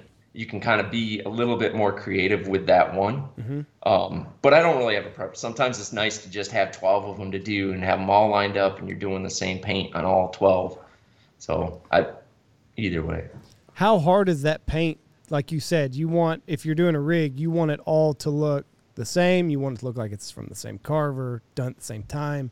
Is that paint a bitch to work with to get everything uh, blended properly to where it it all flows together from one decoy to the next? You just got to make sure you're mixing quantities that are, are going to get you through every bird. Right. So like even grays, you know, you're mixing grays. Well, if you don't match that gray perfectly, you'll you can't get halfway through a bird and then have the have to go and remix paint. You got to make sure you can get through that whole bird. Otherwise, you'll see that that change in slight hue because there's not a there's not a system where I'm like measuring out, you know, you know, grams of this paint and grams of this, you know, to get that right color. Some colors you can buy them just from the the factory that are already kind of in that that uh, pre-mixed state. So there's there's a line of paints that was kind of designed with decoy carvers, and so a lot of the colors do work well right out of the bottle. What was the hardest part of this journey for you? Is it was it the business aspect? Was it the carving? Was it the painting? Was it just everything all in concert together? Was there one part of this getting this up and running where you were just like, I don't know if I'm ever going to get this? I think it's the like pushing through the 120 hours because I was working in the conservation world, you know, as my day job, Yeah. and then coming into the shop and working, you know, I'd work 60 hours in the shop, you know, so I was at like 110, 120 hours a week in my, you know, like I would get up at 6:30, I go and do my day job, come home, have dinner, get our youngest in bed, you know, and eat family or eat a family dinner, go right back out in the shop till two or three in the morning mm-hmm. and do it all over again. And I did that for, you know, six to eight months as things were picking up. And it's hard to push through that. And then once you quit the day job, you know, like the pressure and the stress to provide, you know, mm-hmm. becomes real. You don't have that safety net. So that's also hard for people is in especially for me is like not falling back into the safety net right? Like i could go get a consulting job or you know i could work part-time but i just didn't i wanted like this is what i'm going to do for the next 30 years you know mm-hmm. 30 plus years. I've made that commitment. It's not going to change but it's tough to go through that. And it is up there's ups and downs you know? It's not always you know you've got it's not always like you've got 100 birds there to do. Sometimes you start getting down towards the end and you're like well, I hope, you know, I hope something comes along. And it has. You know, I mean, God's provided everything along the way. So I've got I'm pretty confident that this is this is the right path for sure. That is tough sometimes when you're waiting on that phone to ring. Well, I remember days Mm-hmm. of sitting in that office thinking, God, I wish I've got a bunch of bills coming in. I sure wish somebody'd call and book some hunts. And until you work for yourself, until you work for yourself, you don't really know that. People that just go to work for somebody else and they know they're going to get a check every Friday don't realize, you know, they always bitch it or complain, well, I wish I had your deal. Well, well, they don't know what it's like to be sitting there waiting around. How's Oh the- yeah. And you, They, like like you said, Jeff, like they didn't they don't know what it's like to go through those really slim times or those times where you're working for nothing. Yep. Right? Like Yeah. you're not making a dime. I didn't make a dime for two years. You know, like it's you're doing you're working 100 hours a week and not making any money because you're just dumping it back right back into the business. Just We- try and make it get it to a point where it's you know sustainable. We, we lost So- we lost a group of hunters this year, and um, it was like a nine thousand dollar hit for me. And one of the guys, I was, well, Lee, I was sure hoping to get a big tip out of them guys. Well, yeah, I was hoping to not lose nine thousand dollars. I was expecting to. You know, you do everybody's payroll around here, and that's that's a week's wages for everybody. So that's what I come Yeah. yeah. lost. But that's all part of doing business. You take the good and the bad. Um, you also do charcuterie bur- char- char- charcuterie boards. Has, has that done really well for you? It it did initially, and it's like I just don't promote it anymore because that's part of learning the business too, right? Is like what do you want to be? Yeah. What do you? How do you want to be seen? Um, and I I kind of made a decision about a year ago that this was going to be kind of 100% focused on on decoys and you know the hunting side of things. And so I moved to started moving away from you know we did coffee too, which did really well, you know, and the charcuterie boards, but like they don't they're not directly related to what I do and what I'm passionate about. And I just felt like it was a time to kind of move away from some of that stuff. Um, there's some things coming up. Like I'm a I'm a big turkey hunter, so I've been playing with this idea and this this model for this turkey decoy that I'm gonna see through this entire year. So I'll give it plenty of time to to work in the field. That I'm gonna be releasing next year. Like there's things that are in the works that I'm passionate about that are, are directly related to hunting, you know, and so I, I want to take the time to do those things and not take the time to do, you know, coffee and cutting boards and knives. Mean, we did, you know, specialty knives too initially, um, but I just wanted to focus on what I'm good at. You know, there's a lot of guys known that are famous for being carvers, but there ain't one motherfucker out there that's known for being a charcu- charcuterie board guy. So I don't blame you for that. Turkey hunting now. That, I'm not a turkey hunter. Andy's a big turkey hunter. I've never seen a hand carved turkey, but I saw a guy, and, I, and gonna, I'm going to bring. I'm to come back to this sandhill crane in a minute. But this turkey deal, what is a hand carved turkey decoy going to run? Because that's pretty cool. I've I've got an idea that is it's even in my eyes even cooler than a hand just a hand carved turkey. Um, it's it, and I don't know if I want to let the cat out of the Don't bag. don't, don't don't do it because I don't want to ruin something that's a million dollar idea for you. But that's an interesting deal. I saw it's, guy. it's like there's there's some phenomenal turkey decoy carvers. In fact, I met one. Um, he works with Boss. He uh, Steve uh, Brettell. He's he carves this amazing turkey decoy where you, it's got two heads. There's a compartment inside of it, so you can switch it out from a hen or or a tom or a Jake Jeez. and it's just an amazing hand cart. I, I don't know what they run. I would guess two to three thousand dollars. Mine are going to be in the four to five hundred dollar range. Um, so, but a little a, a lot different concept than that. And then this will be for next year. You're gonna you're gonna release this for next year, so you're gonna like hunt over it this year and Yeah, we're going to take it to the the National Wild Turkey Federation, um, the annual the national convention next year, and then that's kind of where I'll I'll unveil that. But there'll be a lot of stuff leading up to it. I just want to make sure I've got a good product. Um, and I do a lot of turkey hunting, and I, I run a lot of like learn to hunt turkey programs. Um, so it's it'll get a lot of use this this spring and fall. That's badass. I'm looking forward to seeing what uh, what you've got up your sleeve for that because I also turkey. what turkey what's hunt what's. Steve's last name? That's got the Brettell, spell that it's B R E T T E L L. B R T T E. I B R guess. E T L. B yeah. Okay, I've I think him. Boss Boss Shot Shells. I think he's probably on some of their stuff. Yeah, like- Brandon like- and him are Facebook buddies or uh, Instagram buddies. He's got a lot of cool stuff. Yeah, he's How long amazing, does something like amazing. that take uh, to do a turkey? So so I'm not sure. Like I've got prototypes like glued up right now in the shop, but um, I'm not sure what Steve like how much time he's got into it. But mine will probably be in that like I would say s- six to eight hours range, and it's just gonna be paint, a lot of paint in the head. Yeah. You know? I can imagine so. And that they've got that incandescent color, the the fluorescent kind of green shit. So, oof. In the yeah, uh, it's gonna be a strutting tom. Oof. is what I'm starting with. So yeah, like the head color. Yeah. There's a lot of detail in that head. Ooh, And Steve does a my lot hats of. off to you. He's got some grouse stuff too that's pretty cool. Okay. Yep. Sand Yep, we're- Sandhill crane decoys. I saw a guy had a post the other day about Sandhill crane decoy, and I pissed him off, I guess, because I asked. It was on one of the decoy forms. I said, "Do you sell them?" And I didn't get. Oh no, I don't. We just I'm making this for my friend or blah blah blah. It was like a no, big no. Yeah, I Oh, just gosh. shit. Don't be an ass. I was interested in buying one. You know, I would like to have a sandhill crane, a wooden carved sandhill crane. I've never seen one before. Yeah, I don't know why. Like, I would take that as a compliment. Well, right? Like, obviously someone- he obviously he didn't, and I don't know what I said other than "Do you sell these?" Because I was really interested, but he said it took him a lot of time and work. Well, I figured that I wouldn't expect him to say, "Yeah, they're nineteen ninety five. But I was, you know, what what do you sell them for? I mean, you know, and you put a picture Yeah, of it up. I would say anything with like Steve uh, Brettell's his like his turkeys. I'm guessing those are gonna run. I don't want to quote him for them, but like probably 2,500, three grand.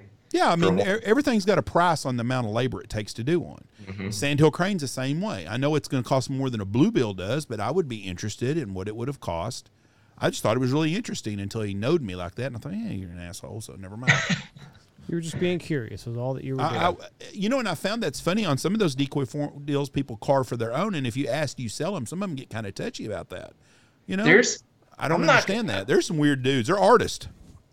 I don't know how many of them listen to this podcast, but man, it's it's hit or miss with the carvers. Like they can jump all over you and tear you apart in two seconds, or they can be there's like Steve, for instance, just Steve and Willie, like two of the guys that I've I've talked to and, and dealt with, just phenomenal people that are willing to tell you all their all the secrets and carving, just guide you. And then there's just people that are just just terrible, you know. And it, I don't know why why that that that industry or that that type of art kind of attracts maybe some people that got bigger egos, you know. They're artists. That might be part of it. They're artists. They're artsy fartsy, and it's the same with taxidermists. Taxidermists are either they're really the neatest guy in the world, or they're some weird fuckers. There ain't nothing in between in them. They're either Yeah. really good good guys, or they're you just don't want that. There's a reason they're stuck in a shop by themselves with nobody around them, and is what it is. Yeah, that's what I've found too. but for sure. I've noticed that with a, a couple of carvings. But I will, you know, that's how I've got my collection of my carvings. Is I'll see something I like and I'll ask about it, and half the time you get really receptive, really nice, nice, nice people that are interested. They want to sell their stuff, and then you the other half of them are just total jackasses, and that's. But the Sandhill Crane guy was not a fan of Jeff Stanfield's. I can tell you that, and I don't know what I did other than ask him if he sold us if he sold them because I thought it was neat because I'd never Do seen you have any? Do you have any uh, Sandhill Crane decoy? Like, do you have a hand carved one? No, no, I've never seen one ever. That's the only one I'd ever seen. Even that's what interested me about it. I've got, you know, I've got a swan, I've got all kinds of stuff, but I'd never have seen a crane decoy. I saw a guy the other day that's got some speckle belly decoys that were really cool, and I hadn't seen very many of those. That and they were really good looking. I can't remember his name. He was a real nice guy. We we back and forth on messaging, and he was tied up for another year. He didn't have any openings for a year.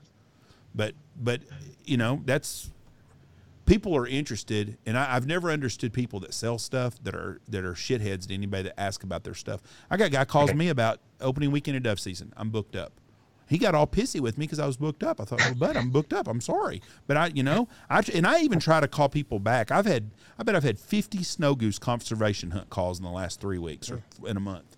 I get them all the time, and I try to call people back or email them and say, listen, we, we don't we don't sell conservation goose hunts you know, instead of just not calling them back at all. But you know, it saved me a lot of time and hassle just to push delete. But I try to be nice and call people back and say, hey, I appreciate you calling, but we're booked up for the year, or we don't have that available, or you know, I've got goose dates open still, and I and and so anybody calls me, please call. If I don't have a date available, then I'll tell you. But you know, I do have dates available for this year, but I can't imagine just being an asshole to people when Right. about shit. But you know, it's a world we live in.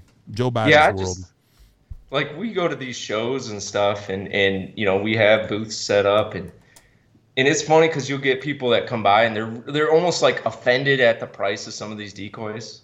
You know, like they're they're they're offended by it, yeah, that's crazy. and because they don't really have a reference. You know, they're looking at like an Avian X or something. You know, comparing it to a plastic. Right. And so that's the tough part for me is like not taking offense to them being offended by it and being defensive and being like, yeah, but do you guys know how how many hours I got into this and how much money this takes and the skills that you got to develop? you know, I don't really get into any of that with them. I'm just like, well, you know, it's not for everybody. Right. You know, that's that's usually always my my response. But That would be tough though, because it's like, on the one hand, like, I don't know, you can be like me and like try to educate them. Like, listen here, motherfucker. Like, there's steps here. Like, it didn't. I didn't just shit this out. I didn't just. I wasn't born a fucking decoy carving savant. Like, it took me. X amount of years to get to this point to be able to sell a decoy that even looks worth the shit that I'd put on uh, my my counter to sell Right. to you. Or to hunt over. I mean, you, Well, you- it's- Eh, eh, But then on the other side, it's like, is that even fucking worth the argument? Like, just let him go on. Yeah. and- so that's not my clientele, right? Like that's not. They're ultimately don't end up being my my clients. right. You it know, doesn't matter just- what you tell that guy. He's not buying a fucking decoy. No, no. So like I can't I can't get caught up in that. Yeah. You know, it's similar to what you guys do, right? Like you you develop this skill set over years and years to be able to charge somebody money for something that they could go do theoretically. They Right. could go do for cheaper, right? yes. Yeah. And and so it's like it's hard not to take offense if someone came to you and was like, I can't believe you guys charge that for a hunt, mm-hmm. right? And you're like, yeah, but this is like this is my skills. These I'm giving you my skill set and my resources, you know, and my time. And so I, I think it's pretty similar to anything that you've you've worked a long time at to develop a skill, and then someone comes in and tells you, I don't think it's worth that much. Yeah, it's like, wait a second. Been down that Everybody just fucking flares up. But you go, "Wait a fucking minute. I've been down that road before. People do not concept money a lot of times, and not just like my wife when she's shopping, but just the actual people amaze me. I had a guy one time book a hunt, eight people. How much is it? It's three hundred dollars. Okay. So he gets here with eight people You think it was 300? for the group. Oh my gosh. And I can't remember the exact number of people, but it was a big group, and this has been years ago. But I was like, yes, you know, and and it was one of them deals where it was like, do you have an opening on a Wednesday? And it was on a Monday, and I was like, yeah, actually, I do have a room on Wednesday for eight people. Okay, how much is it? It's three hundred dollars. Okay, so he shows up. Not only did he show up to want to hunt, but he expected me to feed him, put him in a lodge and everything for 300 bucks. And so he goes, okay, we'll settle up. And he gives me $300. I said, okay. And the next guy looked at me. I said, you want to do, ca- uh, you don't do credit card, check, cash? We do.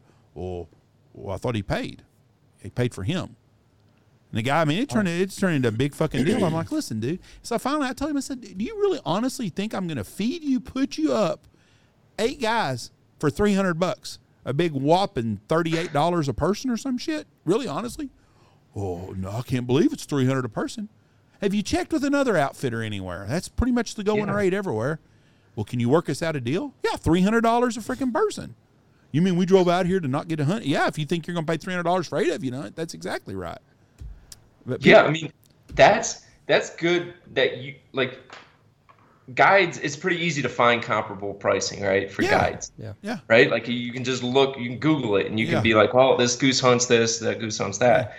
That's that's the problem in my kind of my industry is that there it's not easy to, to do a Google search and, and figure that out. Like you can't like there's very few people that are listing prices online. Let, let me Right. ask. Let me ask you this: Do you have guys out there that buy three or four decoys a year to build their spread over a ten year period? Yep. See, I, I Yep. can see that happening because a guy, but because the guy that's going to be hunting over these is probably hunting on some property that he either owns or it's family land or he's hunting public, and he wants to get away from using the plastic and, and give something to give to his grandkids and kids one day. I, I, I admire that, and I think that's really neat. And I would like to have a guy that I don't know what you would call him, a naturalist. I would like to have a guy on the podcast to us that, that, that was that guy. Leech Host reminds me of a kind of guy that would be somebody like that. Just just someone that that really appreciates the old things in life. I know a guy. Yeah, that- that's. I ran into him last weekend. I met Lee last weekend. Did you go to up at- Turkey? yeah, You did. yep. He was, uh, yeah, awesome guy. And but you can tell he appreciates that that traditional way of doing things and trying to keep things kind of focused on that or highlighting that aspect of hunting. I've got a guy in Texas that hunts on the coast that hunts over, and he hunts in my area, not very far from me. And he hunts with traditional. He uses a Parker shotgun, and he uh, he's got a bunch of old hand carved decoys that he's gotten off the East Coast over the years. And I'm I'm fixing to buy a widgeon decoy from him that he's used all these years. It's all beat up and you know, but to me, it's got character, and I, I can relate it to someone. And to get There's that a- for me, it means something to me. Yeah, there's a there's a client of mine out on he's Chesapeake Bay and he he kind of rotates between carvers. He's got decoys from all over the country, you know, and that he kind of like he wants to incorporate all these different styles into his his decoy rig, and so that's kind of what he does on an annual basis is kind of look at different carvers and get some de- you know a few decoys or a few dozen from each carver, and then I've got I've got clients that'll do like instead of getting a bird mounted for the 41 species they'll they'll get a, a decoy carved and maybe they rotate around carvers too Ooh, but to kind of commemorate that That's a really good idea. I might have to try Mm-hmm. that. I saw um, I saw a post a couple of days ago on one of the decoy pages on Facebook. A guy's like, "Hey, could y'all help me with this? My uncle died, and I was in his basement. And this some bitch has got hundreds of decoys there. A lot of them wood carved and stuff. I'm like." Well, I ain't gonna get no deal on this thing now. But I was thinking, man, I would. Why, why couldn't I have found that before he got a hold of this page? I mean, there was all kinds of stuff that he had in there, old tins and old kind, all kinds of shit. And I thought, man, somebody is going to take somebody to the cleaners on this deal probably or someone just inherited a ton of money But that's that's what I like about it too. You know, like besides just selling decoys to people and trying to earn a living doing that, like knowing that what you're creating, you know, it's similar to what you guys are doing. You're creating a memory that like is going to live on for people.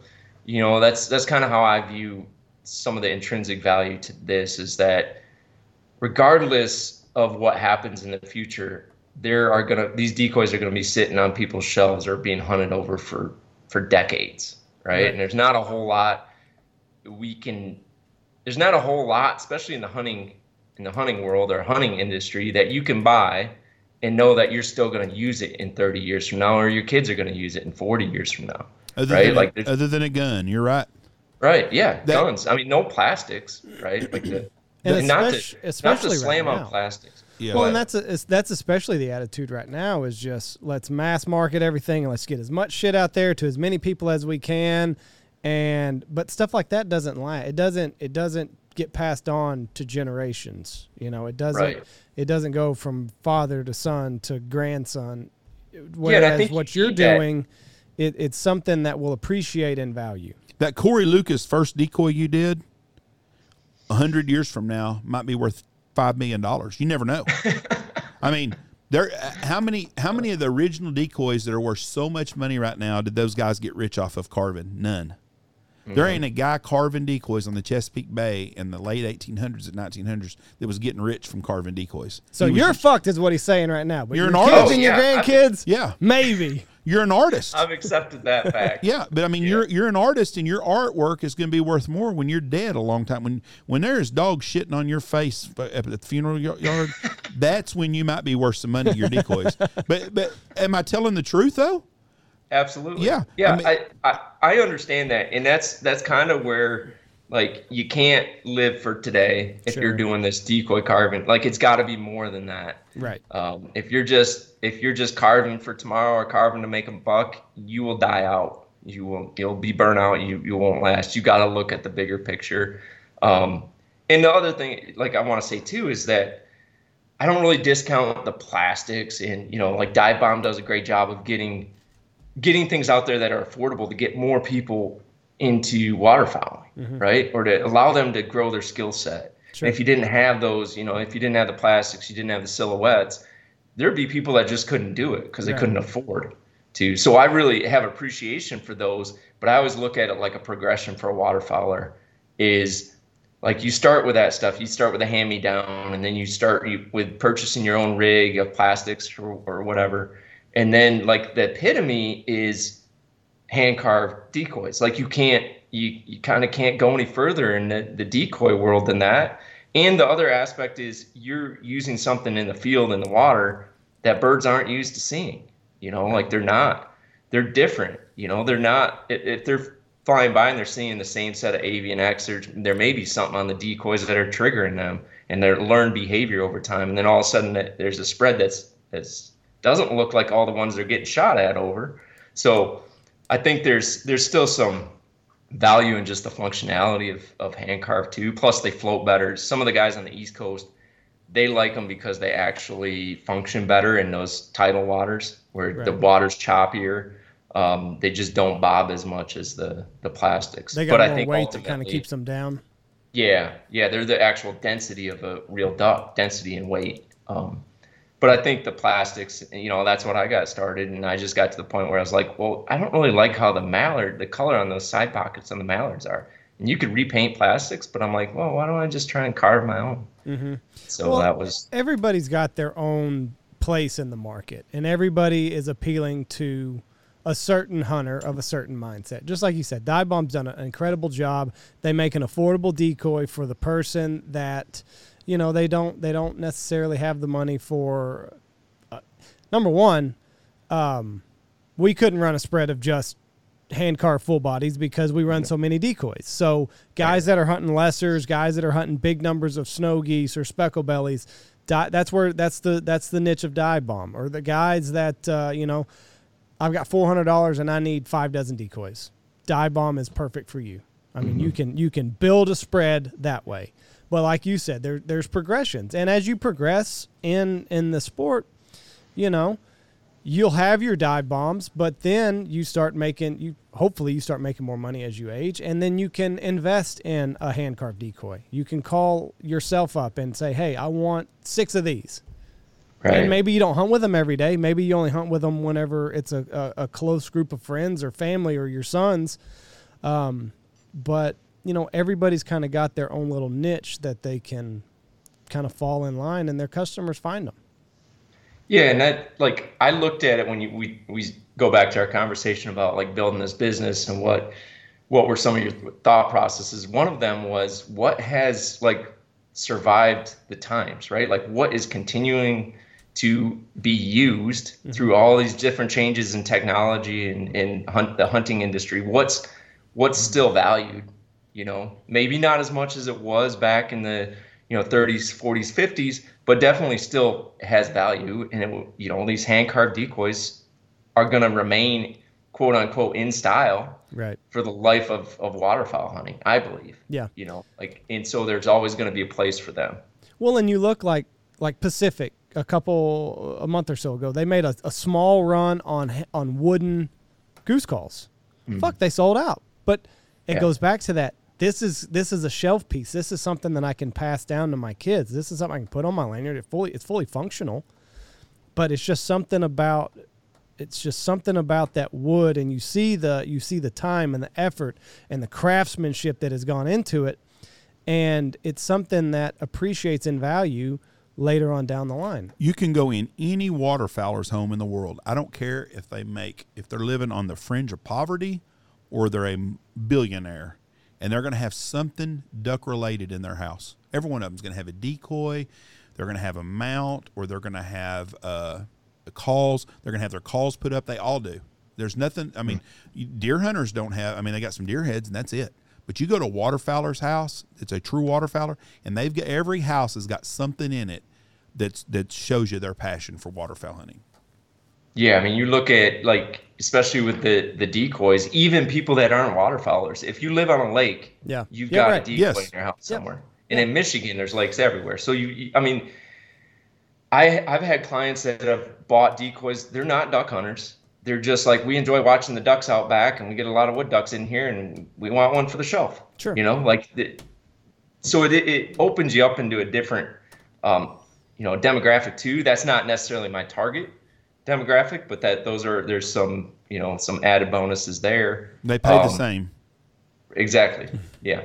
How uh, what was it like getting your wife on board with this? Was she uh, was she pretty receptive or, or did you kind of like have to You always ask the questions nobody It, wants to answer. it was my wife's idea. really? See there fuck you, Jeff. yeah yeah like it was so i was i was working my day job and i was carving a lot in the evening anyway just kind of like for my own rig or somebody would ask me for a bird or whatever. I was i was doing it. I was carving quite a bit. And one day i got home from work and she's like said i was gonna i'm gonna go carve for a little bit. And she's like why don't you try and sell some of those decoys? Like i feel like you got a pretty good skill that you're just kind of sitting on Mhm. you know like why don't you try and sell those? And i was like and i'm a very like private person when it comes to you know something that you're working hard on this skill and this you know quote unquote art it's hard to put it out there for the world and Sure. get the feedback right so i was a little hesitant um, but once she said that i was like okay well why don't i just start an actual business right? That's like legitimate. And it that that was kind of the idea is kind of do it as a hobby on the side. Within like two or three months, I knew it wasn't going to just be a hobby. It was growing too quickly, and then um, you know within six months to a year, I knew it was going to be a full time gig real quick. So um, yeah, it was actually her idea, and so she's been super supportive because I'm out here at night, you know, and it's it's long days, um, but she knows that it's just part of the part of the grind right now. When were you comfortable in um, quitting your quote unquote day job and, and pursuing this uh, full time? When did you know, like, okay, I, this is a business? When I I was getting the orders were starting to build, and it was around Christmas time, so I was kind of thinking, well, orders are building just for Christmas gifts, and this was in uh, 2020, um, which you know during the pandemic and all the businesses just online, couldn't do any shows or anything like that. So it's starting to build, and I was thinking, well, this is just going to be the Christmas rush. We got into like January, February, and I got like two massive orders. Mm-hmm. I mean, one was twenty thousand dollar plus decoy rig order. You know, like that was like, well, I'm all set for the next you know few months mm-hmm. on just that one order, and then they just started coming after that, and I knew like by you know March of that year that okay, this isn't going to slow down. This is going to be pretty consistent, and then you know especially going into Christmas in 2021. So it's and it has grown every quarter, and and I expect it to continue to do that. And I, you know, ultimately I don't want to just be carving all day every day. Like right. I can't sustain that. So that's where like having a brand um, that people can support, even if they can't, you know, or, or aren't aren't able to purchase decoys at this point, or it's not something that they're going to do. They can. There's still ways they could support the brand. Um, so we're looking at some of those those ideas. Do you have anybody that helps you at all in the shop, or is this a one man band? Yeah, so I've had um, depending on the rush. So I've had some sometimes where I'm you know I'm 150, 160 decoys behind. Yeah. Um, my son, who's he's 21, he just turned 21. He's really he's gotten really good at some of these processes that that I don't want to say anybody could do, but with some some minimal teaching could do. So he's you know sealing and texturing maybe even blocking in paint sometimes. Um, nobody's carving. Um, I've got a business partner, Boyd, who's come over and helped me at times, like with cutting out, um, cutting rough cutting them out of blocks. Mm-hmm. So some of the processes you can get people to to do. I had we've had a painter that's you know like he's he's done a lot of painting in his life and he's got an art degree, but he's an avid duck. Everyone's got to be a duck hunter. That's right. the key. Like I'm there's no like spreading this. Out. They have to have a passion for it. Um, and so I've had people help me at times, but generally it's it's me. That's tough. Yeah. well, listen, man, this has been uh, it's been a lot of fun. I've enjoyed. Uh, we've kept you an hour and a half, and I know you got better things that you could be doing. But uh, tell people I, there's nothing better nothing better than talking duck hunting and carving. That's how we started this podcast, yeah. just bullshitting about things we love to do. tell people how they can get a hold of you. What's the best? Is there uh, website, Instagram, phone? How do how do you want people to get? Yeah, I would, I would say check out the website if you're uh, if you're interested in our decoys and want to shoot me an email. So our website's www.cedarrundecoys.com. Um, we're on Instagram and Facebook. I've got a couple buddies, Kai Carlson and Eric Schaefer, who are phenomenal photographers that have helped me with maintaining somewhat of a uh, uh, presentable uh, social media presence. So Instagram is Cedar Run Decoys. I think it's the same on Facebook. Just Cedar Run, search for Cedar Run Decoys. Do you do geese also? I didn't even ask you that, or you just do ducks? You know, I, I, ha- I haven't done them. Mm-hmm. I, I do things like that on request. Like i I'm doing quail or uh, uh, sharp-tailed grouse right now on request. So I'll do other things on request. Um, so yeah, I certainly could do geese, but I, I don't advertise it. It's just boring, or what? Paint's kind of kind of simple, or not as big a demand. Not as big as demand. Yeah, it's a demand thing. I really? think it's hard for people to put those on a shelf. Uh-huh. You know, so there's like less less demand for it, and I don't advertise it. So yeah. maybe I could, and that that would be, but it's just not something. It takes a lot more material. It's going to be more costly. Yeah. Well, You I, make you do great work. Corey, I appreciate Thank you you. being on here. Uh, Yeah. Look forward to uh, meeting you in person one day. Uh, Yeah, I, I think I need to come down there and book a hunt with you guys and bring some buddies. We'd love you to know. have you. We'd love to have you. We appreciate you very much. Uh, thank you. God bless you, man. Have a great year. And if there's anything we can do to help you, please let us know. I appreciate you guys having me on. It's been Yes, a sir. blast. Well, Thank you, thank you. For, Honor for us uh, to have you on Yeah, with it was. It was a lot of fun. I, we really appreciate it. All right. Thank you, sir. You have a good day. Thanks, guys. Bye. Uh-huh. Interesting guy. Yeah, it is. A lot of, uh, I mean, just the hours that he's spent alone in a shop honing in on his craft. God, I couldn't imagine what my first one would look like if I did it. Whew. You think it would look as good as his? No, not even close. Like I said, mine would look like there's a decoy somewhere out here. No, I mean, what am I thinking about? I don't know, but mine would look like some of the. Some, I think Reese and I could probably start at the same time, and he might get a better looking decoy than Reese me. has got a, a lot of artistic ability, though. I don't know that you don't, but But I'm just saying, mine would probably look like that decoy over there, that old one with it. that old Brant, that's a cool old decoy, though. But that's just an old block some guy, It's just- probably market hunter had, because that's an old old decoy. Very uh, unsophisticated. But you know, that's it looked I- like that fucking canvasback right there. I like I like uh, collecting old stuff, and I like that old Brant. That's a cool old thing. I bought that on eBay a long time ago. Well, I mean, I just like old looking stuff. it's that- just it has a story to every Yeah, one of them has character a to it. story and a character, and yes, you know, it's is it is it you know feasible for every hunter to have a set of hand carved decoys to hunt over? Absolutely not. But what for the a, person that wants a dozen to hunt in their backyard or a small pond or put up on a shelf somewhere. that would be cool. Well, I'm a collector, and I'm just telling how many my grandkids are going to get to inherit one day, but they're going to have a bunch of them. And I just hope one of them has a passion for them and loves them, and he'll keep them and toss them on to his grandkids. All right, thank y'all for listening to us. Hey, you know what? Hmm. We're going on vacation tomorrow. We will be well. Are you God nervous? Will, God willing, we'll be in Mexico whenever this is released. Yeah, Actually, got- we'll be coming back because this will be on Monday. So God willing, we're coming back from Mexico when this is released. Well, we're gonna have. I'm not. If we get delayed down there two or three days, it's not a big deal for me and mom. Hey, you, it is because you have kids to get home. We're to. not going to get delayed, but I, I just mean Well, I'm worried about getting over there because the ice that's and what I that's what I mean. That's what I'm saying. God willing, we're coming back from Mexico Yep. right now. I, no, once we get down there, I have no.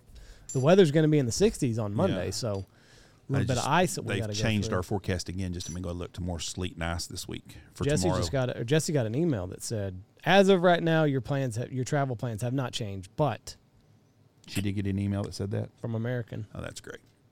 Well, we'll know tomorrow. So, anyways, thank y'all for listening to us. God bless you. We appreciate y'all so much. Check out our sponsors.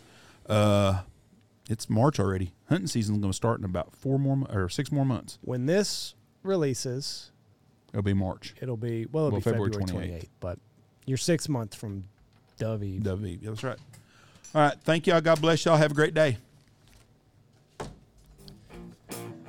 Go check out all of our great sponsors before you leave here. Check out Pacific Calls, Boss Shot Shells, Dive Bomb Industries, Alpha Outdoors, Shin Gear Waders, Dirty Duck Coffee, Gundog Outdoors, State Plains Meat, Stanfield Hunting Outfitters, uh, Lucky Duck, and the Looking Glass Duck Club podcast.